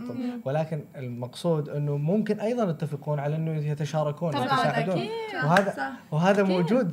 لأنه يعني أنت شايف الدنيا مش قاعد يصير فيها الاسعار قاعد تغلى والوضع صار صعب. غير كافي ابدا والمراه نص يعني نص المجتمع. حتى بالفلوس نص الفلوس بعد. فيس يعني ممكن يتعاونون على الموضوع هذا. يعني هي الفكرة حسب إنه أنا مثلا بنت بقبل إنه أعيش مع شريكي وهو تحت ضغط الدين. ومضغوط ومتضايق ومنكدة عليه ولا نكون يعني عايشين حسب قدرتنا وما تحت رحمة البنوك والديون. صحيح. حلوة كتير أصلا ال top trending وما بعتقد أصلا إذا بيكون عليها ضجة. أمر عادي اختاروا هن إنه ما يعملوا عرس. بس الأب إنها تيجي من أب البنت صح. دائما بحب يشوف آه بنته بنته يعني صح. مثلا بنته انه طلع ده هو بيكون متطلب يعني. إيه بالعكس يعني نحن بنشوف بعدين معلش حتى أمور المهور هذه موضوع تاني مم. تماما. مم. يعني أنا لاثبت حبي لبنتك وقد إيه أنا بدي إياها للبنت فالمهر لازم. يكون خيالي مثلا. كل هاي الأمور فبتوقع عملت ضجة جدا كبيرة بسبب آه، متوسط أسعار أصلا الأعراس هون. آه غير هيك موضوع المهور. بعدين على فكرة حتى الأعراس الزفاف هلأ كل مالها عم تصير وعم بيضيفوا عليها شغلات. يعني قبل ما كان في شيء اسمه آه قبل ليلة العرس في حفلة مم. بعدين ليلة العرس في حفلة وبعدين بالعرس نفسه صار في شاشة لازم ينعرض عليها فيديو منتج أوكي عن العروس والعريس. غير الإضافات اللي كثير اللي زيادة صح. بعدين السوفينيرز اللي لازم تكون موجودة. طب هي الشغلات كلها ما كانت موجودة. قبل الناس كانت سعيدة. حضرت عرس على قد ما في شغلات عالم عم بتطير بالسماء إيه. لكن نسيت العرس لمين؟ عرفتي يعني تماما انبهرت بأنه طب ليه هالقد ما بدها حتى الورد كمية الورد اللي عم تنحط توقع الأسعار اللي عم تنصرف على الورود طبعا. وتحديدا في ناس مصرين إنه يكون طبيعي. مم. فبتشوفي من السقف نازل ورد. طيب ليش؟ عرفتي كيف؟ آه وحالات طلاق كثير عم تصير على فكرة بعد آه. فترة قصيرة من هالدفع. غير كل هيدا في أعراس. أنا بعرف آه، عرس آه، بلبنان صار. آه كان العائلة يعني كمان مقتدرة وهيك. وزعوا ليرة ذهب لكل شخص. هاي سوفينير هلا هلا عرس حلو. فكان في ليرة ذهب آه على كل طاولة لكل آه شخص. تخيلي هذا صراحة. هو أنا أحس طبعا انبسطت بس ما له معنى. ما له معنى يعني, يعني ما له معنى يعني. ليرة الذهب. بالمقابل ليرة الذهب ك souvenir. بالضبط. بالمقابل بعرف أشخاص تزوجوا آه الرجل اليوناني المرأة اللبنانية عملوا website ل يعني قصتهم تبع الزواج والدعوة تبع الزواج كانت موجودة. بآخرتها في section إنه للي بحب يهدينا حاطين آه تبرعات لمرضى سرطان آه بلبنان وللأطفال باليونان فبس بتكبسوا بتتبرعوا. بتوقع أنه هي الرسالة اللي لازم الكل يتجه نحوها اليوم إحنا سعيدين بأنه موضوع زي هذا صار له ضجة. صح. نتكلم على الرسالة اللي أرسلها اب البنت لزوج ابنته أو اللي حيتزوجها.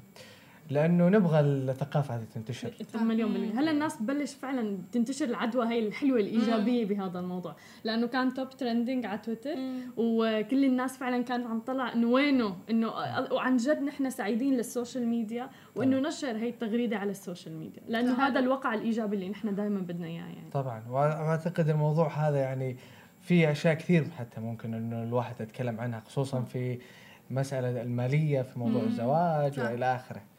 فيا هي موضوع موضوع شائك يعني صحيح. جدا فشكرا كثير لك كندا لأنك سلطت الضوء على هذا الموضوع لأنه فعلا كثير مهم صح. يعني. وله كثير زوايا وجوانب يعني الناس يمكن صح. ما عندها دراية حتى فيها. صح.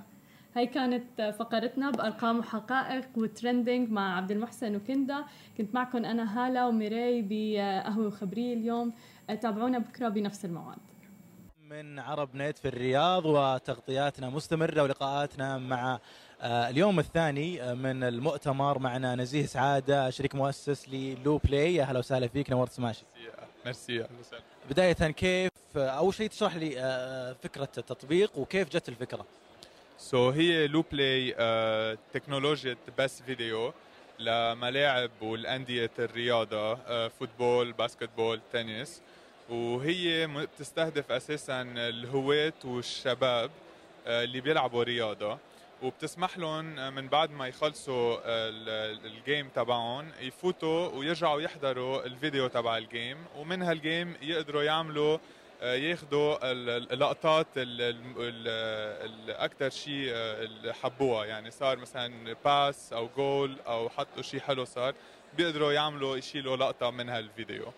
وهي الفكرة إجت أساسا لأنه أنا وشركائي بنلعب عادة رياضة بنلعب football وعلى طول كنا نتساءل إنه ليش ما في طريقة سهلة نقدر نسحب ال games تبعنا. يعني عادة كنت تطلب من حدا يصورك بالتليفون تبعه أو مثلا تجيب الجو برو تبعك وتحطها ترجع بعدين بدك آه، تعمل لها sharing مع البقية. فنحن التطبيق تبعنا آه، حيلا لاعب إذا الملعب مجهز بلو بلاي حيلا لاعب بيلعب بهالملعب بيقدر دغري يفوت على التطبيق ويسحب الفيديو تبعه حتى في يرجع يعمل sharing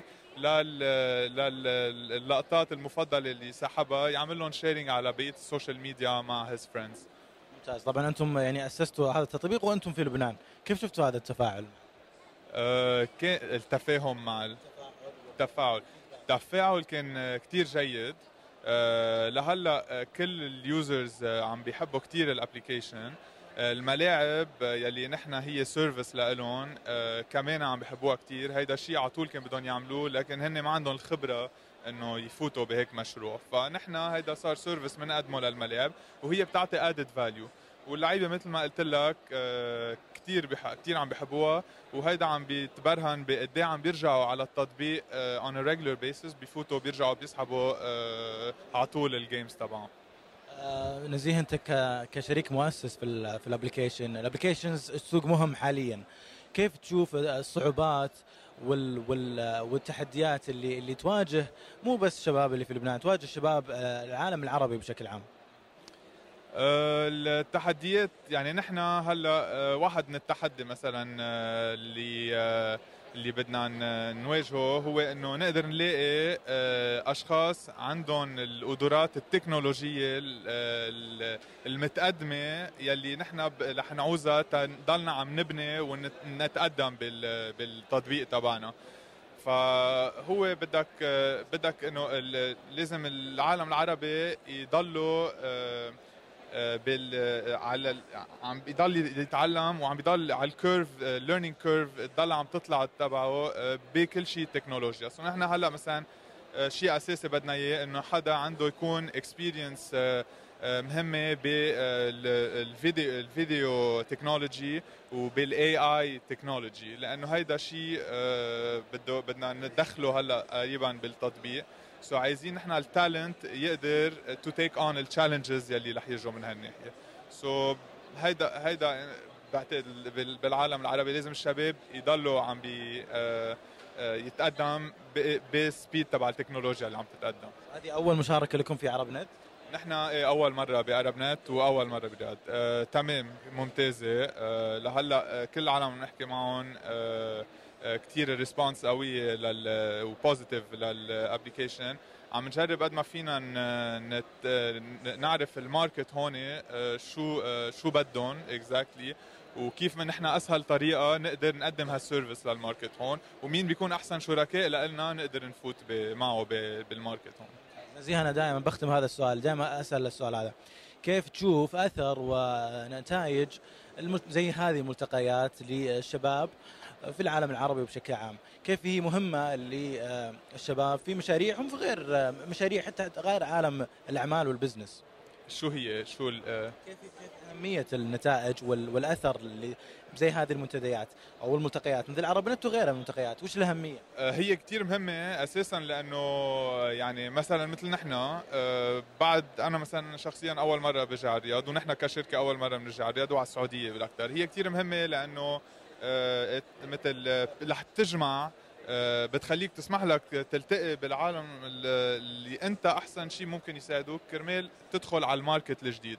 آه، بيساعدوك هن كمان ك ك لأنه هن already موجودين هون ك insight و experience.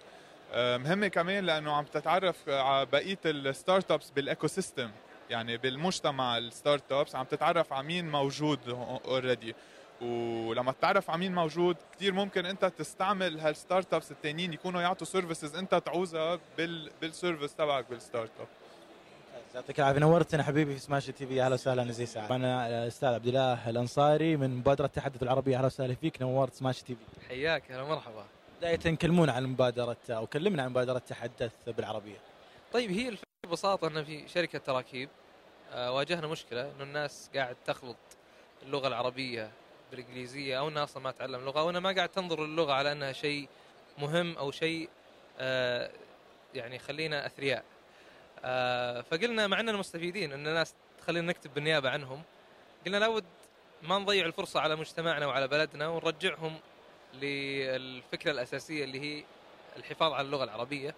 فبما إن خلفيتنا تسويق قلنا الخطة الأولى أو المرحلة الأولى إنك تغير تصورات الناس عن اللغة. بعدين حتتحسن مهاراتهم تلقائيا. وبدينا بختم تحدث العربية في المرحلة الأولى. نبغى نحولها إلى علامة إرشادية حول العالم العربي. يعني مثل قف مثل أحذر مثل أمامك مطب. ببساطة يوصل فكرة إنك تتكلم بالعربي لأنه مشاكل اللغة مرة كثيرة وما حنقعد نعقدها على الناس. فتحدث العربية وكثير من أمورك إن شاء الله تتحسن. نعم عرب نت يجمع أهم رواد الأعمال في مجال التقنية. وش اللي يجمع بين عرب نت وتحدث بالعربية؟ جميل. بالنسبة لنا إحنا ما هي مبادرة خيرية، هي مبادرة ربحية 100%. ونعتقد إن اللغة العربية أصلا من يعني أكبر مناسبة كانت لها أيام الجاهلية كانت سوق اللي هو سوق عكاظ. فما نعتقد إنه في مشكلة ما بين يعني إذا صنعت سوق للغة العربية سيكثر اللي يطلبون آه هذه اللغة وسيكثر منتجاتها وستكثر الخدمات اللي فيها فإحنا بدينا في هذا الموضوع والشباب في شركة زد دعونا أن نخلي عندنا الختم هذا آه على متجر إلكتروني بحيث يكون متاح للأفراد. إحنا كل الجهات اللي تشوفون 350 جهة منضمة لنا حتى الآن آه 25 ألف متابع خلال ثلاثة شهور كل هذه خلال ثلاثة شهور. جو الأفراد قالوا طيب إحنا يعني مو معقول تبخ على صدري آه، إنه عشان أصير متحدث. أعطيني شيء في يومي تحدث العربيه فسوينا لهم المتجر الإلكتروني وقاعد الحمد لله اكتشفنا إن الموضوع أكبر مننا. فصار المتجر بحد ذاته إدارة كاملة وأيقونة بالحالة لأنه الطلب كان جدا جدا عالي الحمد لله. كيف شفت هذه أول زيارة لك لعرب نت أو مشاركة كيف شفت؟ والله فعلا فرصة إنك تقابل كثير من الناس أصحاب المجال، فرصة إنك تقنع الموجودين بأهمية التحدث العربية، فكرة إنك تشوف تجارب آه، حولك محيطة مشابهة وبعض الأحيان تكون جزئيا مشابهة لكنها ثراء آه، بالنسبة لنا والحمد لله إنه خلال ثلاثة شهور تجي مناسبه كبيرة زي هذه في الرياض أعتقد إنه آه، يعني نقطة حلوة بالنسبة لنا إن شاء الله. طيب سؤال دائما أحب أختم فيه بما إن إحنا شباب شو توجه نصيحة ورسالة اللي بيدخل ومقبل على مجال ريادة الأعمال أو اللي بيفتح مشروع وبزنس؟ والله أهم شيء صراحة أهم شيء إنك آه، تتأكد إنك تبغى تدخل هذا المجال لأن بعضهم يدخله بضغط اجتماعي ضغط شاف أصحابه فتحوا فود ترك شافوا آه، والله قال لك ليش؟ في توجيه لفكرة ريادة الأعمال وهذا ما هو صحي صراحة إن الكل يصير تاجر والكل يصير رائد أعمال. فأول شيء إنك تتعرف على نفسك هل أنا فعلا أصلح هذا المجال أبغى أدخله ولا لا؟ وبعد ذلك آه، المحتوي يقطع المستوي. يعني راح تواجه مشاكل كثيرة راح تتغلب عليها لأنك تريد توصل لشيء. أما بعد ما تفتح تجارة تقول والله الوظيفة أحسن لي والله مو أنا لم أخلق لهذا الشيء. أعتقد أن الوعي بإمكانياتك وبإيش اللي تبغاه بالضبط قبل كل شيء التوفيق مبادرة جميلة جدا سعدنا بحضورك ووجودك معنا عبد الله يعطيك العافية يا حبيبي الله يسلمك. معنا محمود حاجي من ولاء بلس يا هلا وسهلا فيك نورت سماشي تي في يا حبيبي. هلا فيك حبيبي شرفني صراحة النظام معاكم آه، أول شيء آه، كلمنا بشكل عام عن ولاء بلس وليش آه، شرك شركات الولاء الآن كثرت في في السوق السعودي خصوصا أوكي حلو طبعا خلينا نقول وش هي ولاء بلس في البداية. ولاء بلس هي عبارة عن برامج للشركات لزيادة ولاء الموظفين داخل الشركة. طبعا إحنا في عندنا أكثر من برنامج نقدمه. حلو. نروح للشركة نعطيهم برامج هذه حتساعد الموظفين على أساس يعطوك آه، آه، إنتاجية أكبر تحسين بيئة العمل داخل الشركة يزيدون من الأداء فيها. آه، في عندنا برنامجين موجودين حاليا. البرنامج الأول برنامج اللي هو العروض والخصومات. هذا آه، نعطي الموظفين عروض وخصومات من مختلف التجار الموجودين حول المملكة. طبعا حاليا مستهدفين في المملكة نحن. آه، طبعا خصومات متنوعة. نتكلم على محلات آه، تسوق ملابس ما ملابس سوبر ماركت محلات مكياج مثلا أندية صحية مراكز صحية أندية رياضية وإلى آخره. البرنامج الثاني هو عبارة عن برنامج برافو للنقاط. النقاط هذا أنت عندك طريقة كمنشأة آه، تهدي الموظف بناء على إنجازاته. والله في موظف آه، أنجز عمل كويس داخل الشركة قفل task محددة. ساعد زميله بطريقه بطريقة أو بأخرى. أو والله حتى في المناسبات العامة. يوم وطني ذكرى سنوية للشركة مناسبات خاصة للموظف نفسه. فأنت تقدر تعطيه مكافآت. المكافآت هذه هو يقدر يستفيد منها. حتحفزه وحتحس إنه في تقدير وانتماء للشركة أكبر. ممتاز. طيب بما إن إحنا شباب يعني وعارفين السوق أو أو خضنا تجربة يعني في هذا الموضوع تشوف التحديات اللي تواجهنا أو الأشياء اللي, اللي يعني تواجه المستثمرين أو عفوا رواد الأعمال الشباب في السعودية تحديدا مع الشباب أه حلو. شوف أنا أقول لك آه، أكون صريح معاك. يمكن آه، أكثر مشكلة ال startup يواجهوها أه من وجهة نظري أشوف التوظيف. آه إنه كيف تلاقي الموهبة أو ال candidate الكويس يقدر يمشي معاك. أول حاجة أنت ما عندك budget أساسية ك startup أوكي؟ فما تقدر تعطي مثلا خلينا نقول آه، آه، مزايا للموظف نفسه تحسسه بالأمان تحسسه إنه بال إنه في في في في في انكم جاي, جاي عنده كبير جدا. آه، بنفس الوقت أنت تحتاج في البداية أنت وأنت طالع تحتاج ناس يشتغلوا معك يعطوك. أنت ما حتقدر تعطيهم كثير في البداية بس تحتاج تأخذ منهم كثير عشان تقدر تعطيهم بعدين. فهنا هذه هذه مشكلة أشوفها مرة كبيرة من, من ناحية التوظيف. كيف تلاقي الموهبة الكويسة اللي تدخل معاك يكون متحمس يقدر يعطيك ويصبر عليك لين ما تقدر تعطيه بعدين. هذه واحدة من المشاكل اللي أشوفها مرة كبيرة. الشيء الثاني آه، يمكن آه، عشان تقدر تدخل على السوق آه، حتلاقي مشاكل لو تروح مستهدف شركات كبيرة يدخلوا معاك. انت startup فما عندك history مرة كبير. خاصة لو جاء داخل بفكرة جديدة أو market جديد فحتلاقي في صعب من ناحية إقناع وما إقناع بال service حقتك بال quality حقتك بالمنتج اللي أنت قاعد تقدمه. هنا تلاقي في مشاكل. هذه مشاكل واجهناها في البداية في ولاء بلس أوكي؟ يعني كانت موجودة آه، وقدرنا الحمد لله إن نتعداها. آه، بالنهاية كان كله معتمد على ال team. طريقة إقناع كيف تقدم للعميل شيء هو محتاجه وتقنعه إنه أنت قاعد تقدمه بأفضل طريقة ممكنة. والحمد لله يعني الحين ما شاء الله في عندنا أكثر من 200 250 شركة معانا. آه، يمكن أقدر أقول لك نصهم جهات حكومية. هيئة ترفيه وزارة إسكان شركة الكهرباء. ففي جهات مرة كبيرة معانا وثقوا فينا وقدرنا نقدم لهم شيء هم محتاجينه. هذه هذه أول مشاركة لك وأول زيارة لك في عرب نت؟ آه yes ك ك ك booth ولاء بلس آه نعم. آه عرب نت آه أنا شخصيا كنت أحرص إني آه أزوره دائما كل سنة. وبصراحه أنا أشوفه مكان كويس لبناء علاقات. آه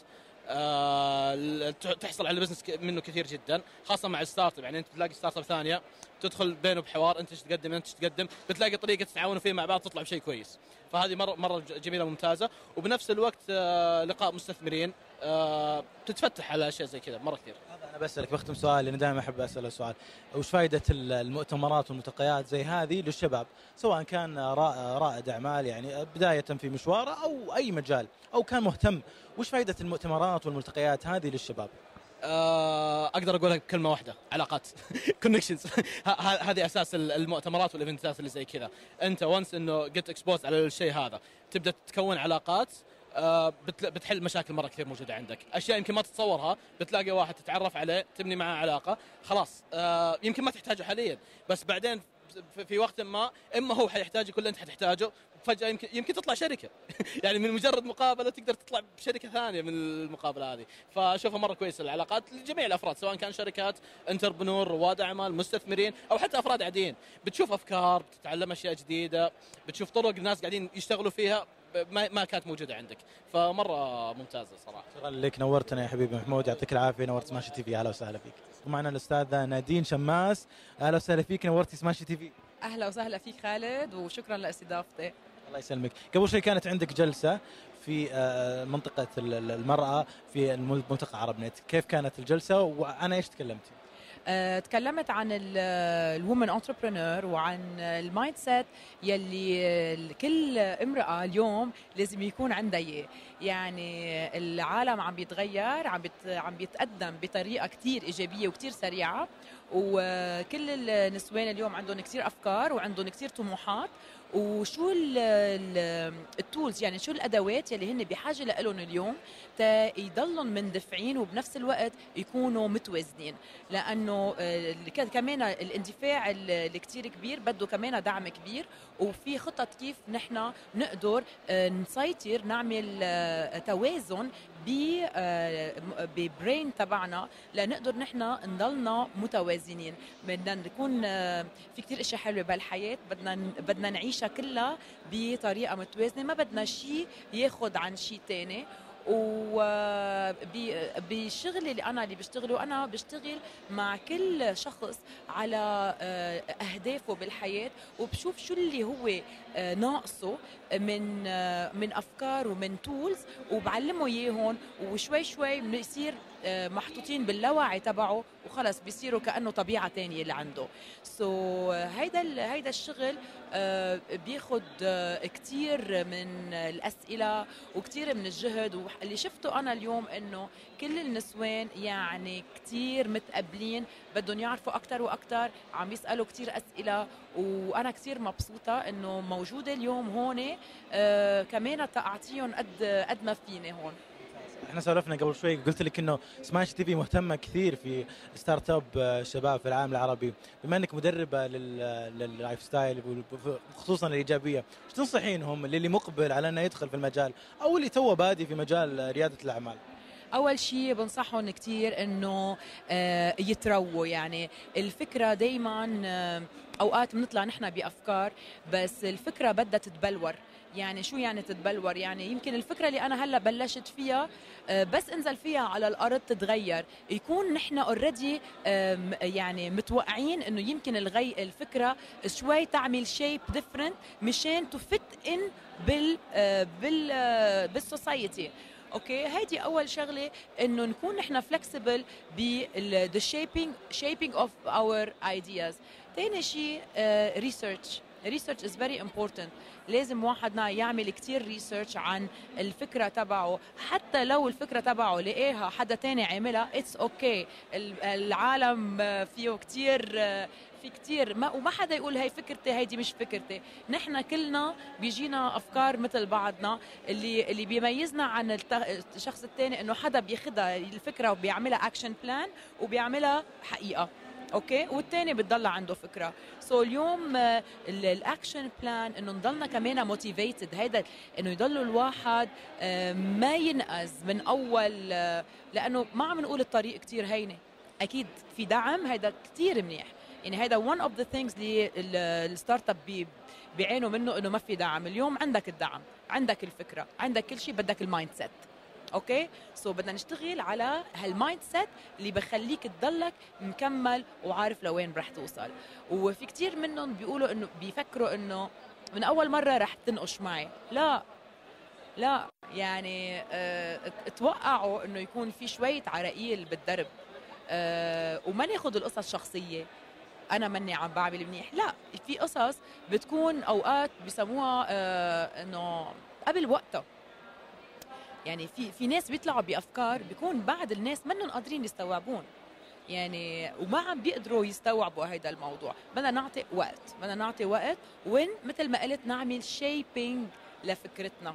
ونكون smart يعني smart مش بدك يعني ذكاء. smart يعني specific يعني محددين شو بدنا. نعرف إنه في له حد فترة معينة رح بنفذ أنا هيدا الفكرة تبعي. آه، اسأل أكثر أعمل research هدول هن وبنفس الوقت ضلني مبسوط. وما فكر إنه أنا إذا نجحت إذا نجحت فكرتي أنا ناجح. أنت ناجح already أنت already ناجح. so خلينا نعتنق كمان هيدي ال mindset إنه أنا ناجح بكل خطوة من خطواتي والنجاح منه destination أنا ماني عم بركض للنجاح. أنا النجاح عندي إياه وأنا اليوم عم بثبت خطوة وقدام خطوة خدمة ثاني خطوة. وهيدا الشيء اللي بده يضله خليني مندفعه لقدام وبيخليني to celebrate لأنه أنا في كثير من الناس اللي بشتغل معهم بيكونوا حققوا اللي بدهم إياه. طب ليه ما منك مبسوط؟ يعني ليه منك مبسوط؟ ما اقتنعت ليش؟ لأنه كنا حاطين سعادتنا مرتبطة بال end result لا بدها تبلش من أول لحظة. من أول دقيقة هيدا ال mindset انه أنا آه، آه، أنا منيح أنا ذكي أنا successful بدهم يكونوا من أول خطوة. و along the way we celebrate we celebrate we celebrate. يعني ودائما دائما واحد يقول هلأ شو فيني أعمل بعد؟ okay؟ يعني كل ما بنحصل على شغلة نقول thank you نكون grateful كثير آه نشكر كل حدا ساهم بهالمسيرة تبعنا. ونقعد ونقول طيب هلأ شو؟ okay؟ طيب اليوم اليوم قبل شوي قاعد أسولف معك برضو إنه أول زيارة لك في الرياض. آه، كيف شفتي آه، الرياض؟ وكيف شفتي عرب نت الملتقى اللي دائما يصير سنويا ليحتضن أهم رواد الأعمال في مجال التقنية؟ والله يعني أنا أول مرة بجي على السعودية وعلى الرياض وأول مرة كمان بعرب نت. أه حسيت إنه في كتير أشياء اعطوني motivation إنه قديش أنا okay صار لي زمان بهال domain صار لي زمان بشتغل إن كان لساعد بال entrepreneur أو ال therapy أو الجنرال اعطوني motivation إني أروح وارجع كمل. يعني آه عن جد إنه حسيت إنه العالم لا ما فيك توقف محل ما أنت بتعرف. في كتير أشياء. وبعد في كتير أسئلة كان بدي بدي جاوب عليهم بعد أحسن من هيك. وفي بعد يعني يعني خلق لي challenge هال هالسفرة. خلقت لي challenge كثير كبير وأنا بدي أشكرها. لأنه كل ما نحس حالنا أوقات إنه خلص صرنا مكتفيين بالمعلومات اللي بنعرفها أو بالشيء اللي نعمله لا اجى شيء فسر لي إنه لازم بعد في في قصص أكثر بعد بدي بدي ثبتها بمعلوماتي وأشياء أتعلمها بعد جديد. حلو حلو وبس تنخلط مع ناس آه، بتشوفهم هالقد محمسين. بذكروني إنه من بانا حماسي أول ما بلشت آه، بالكارير تبعي ورجعت آه، عن جد رجعت حسيت هذا الشعور مرة جديدة. وكتير حلو الواحد يضل يحس إنه عنده بعد باور عنده عنده يعني قدرة إنه يعمل بعد أكثر ما حدا يوقف محل ما هو وقف يعني كل شيء عملته بقول لا في شيء بعد بدي أعمله. لا اليوم اعطوني اعطوني قوة إنه في كتير إشياء بعد ما قلتها هلأ صار بدي أقولها.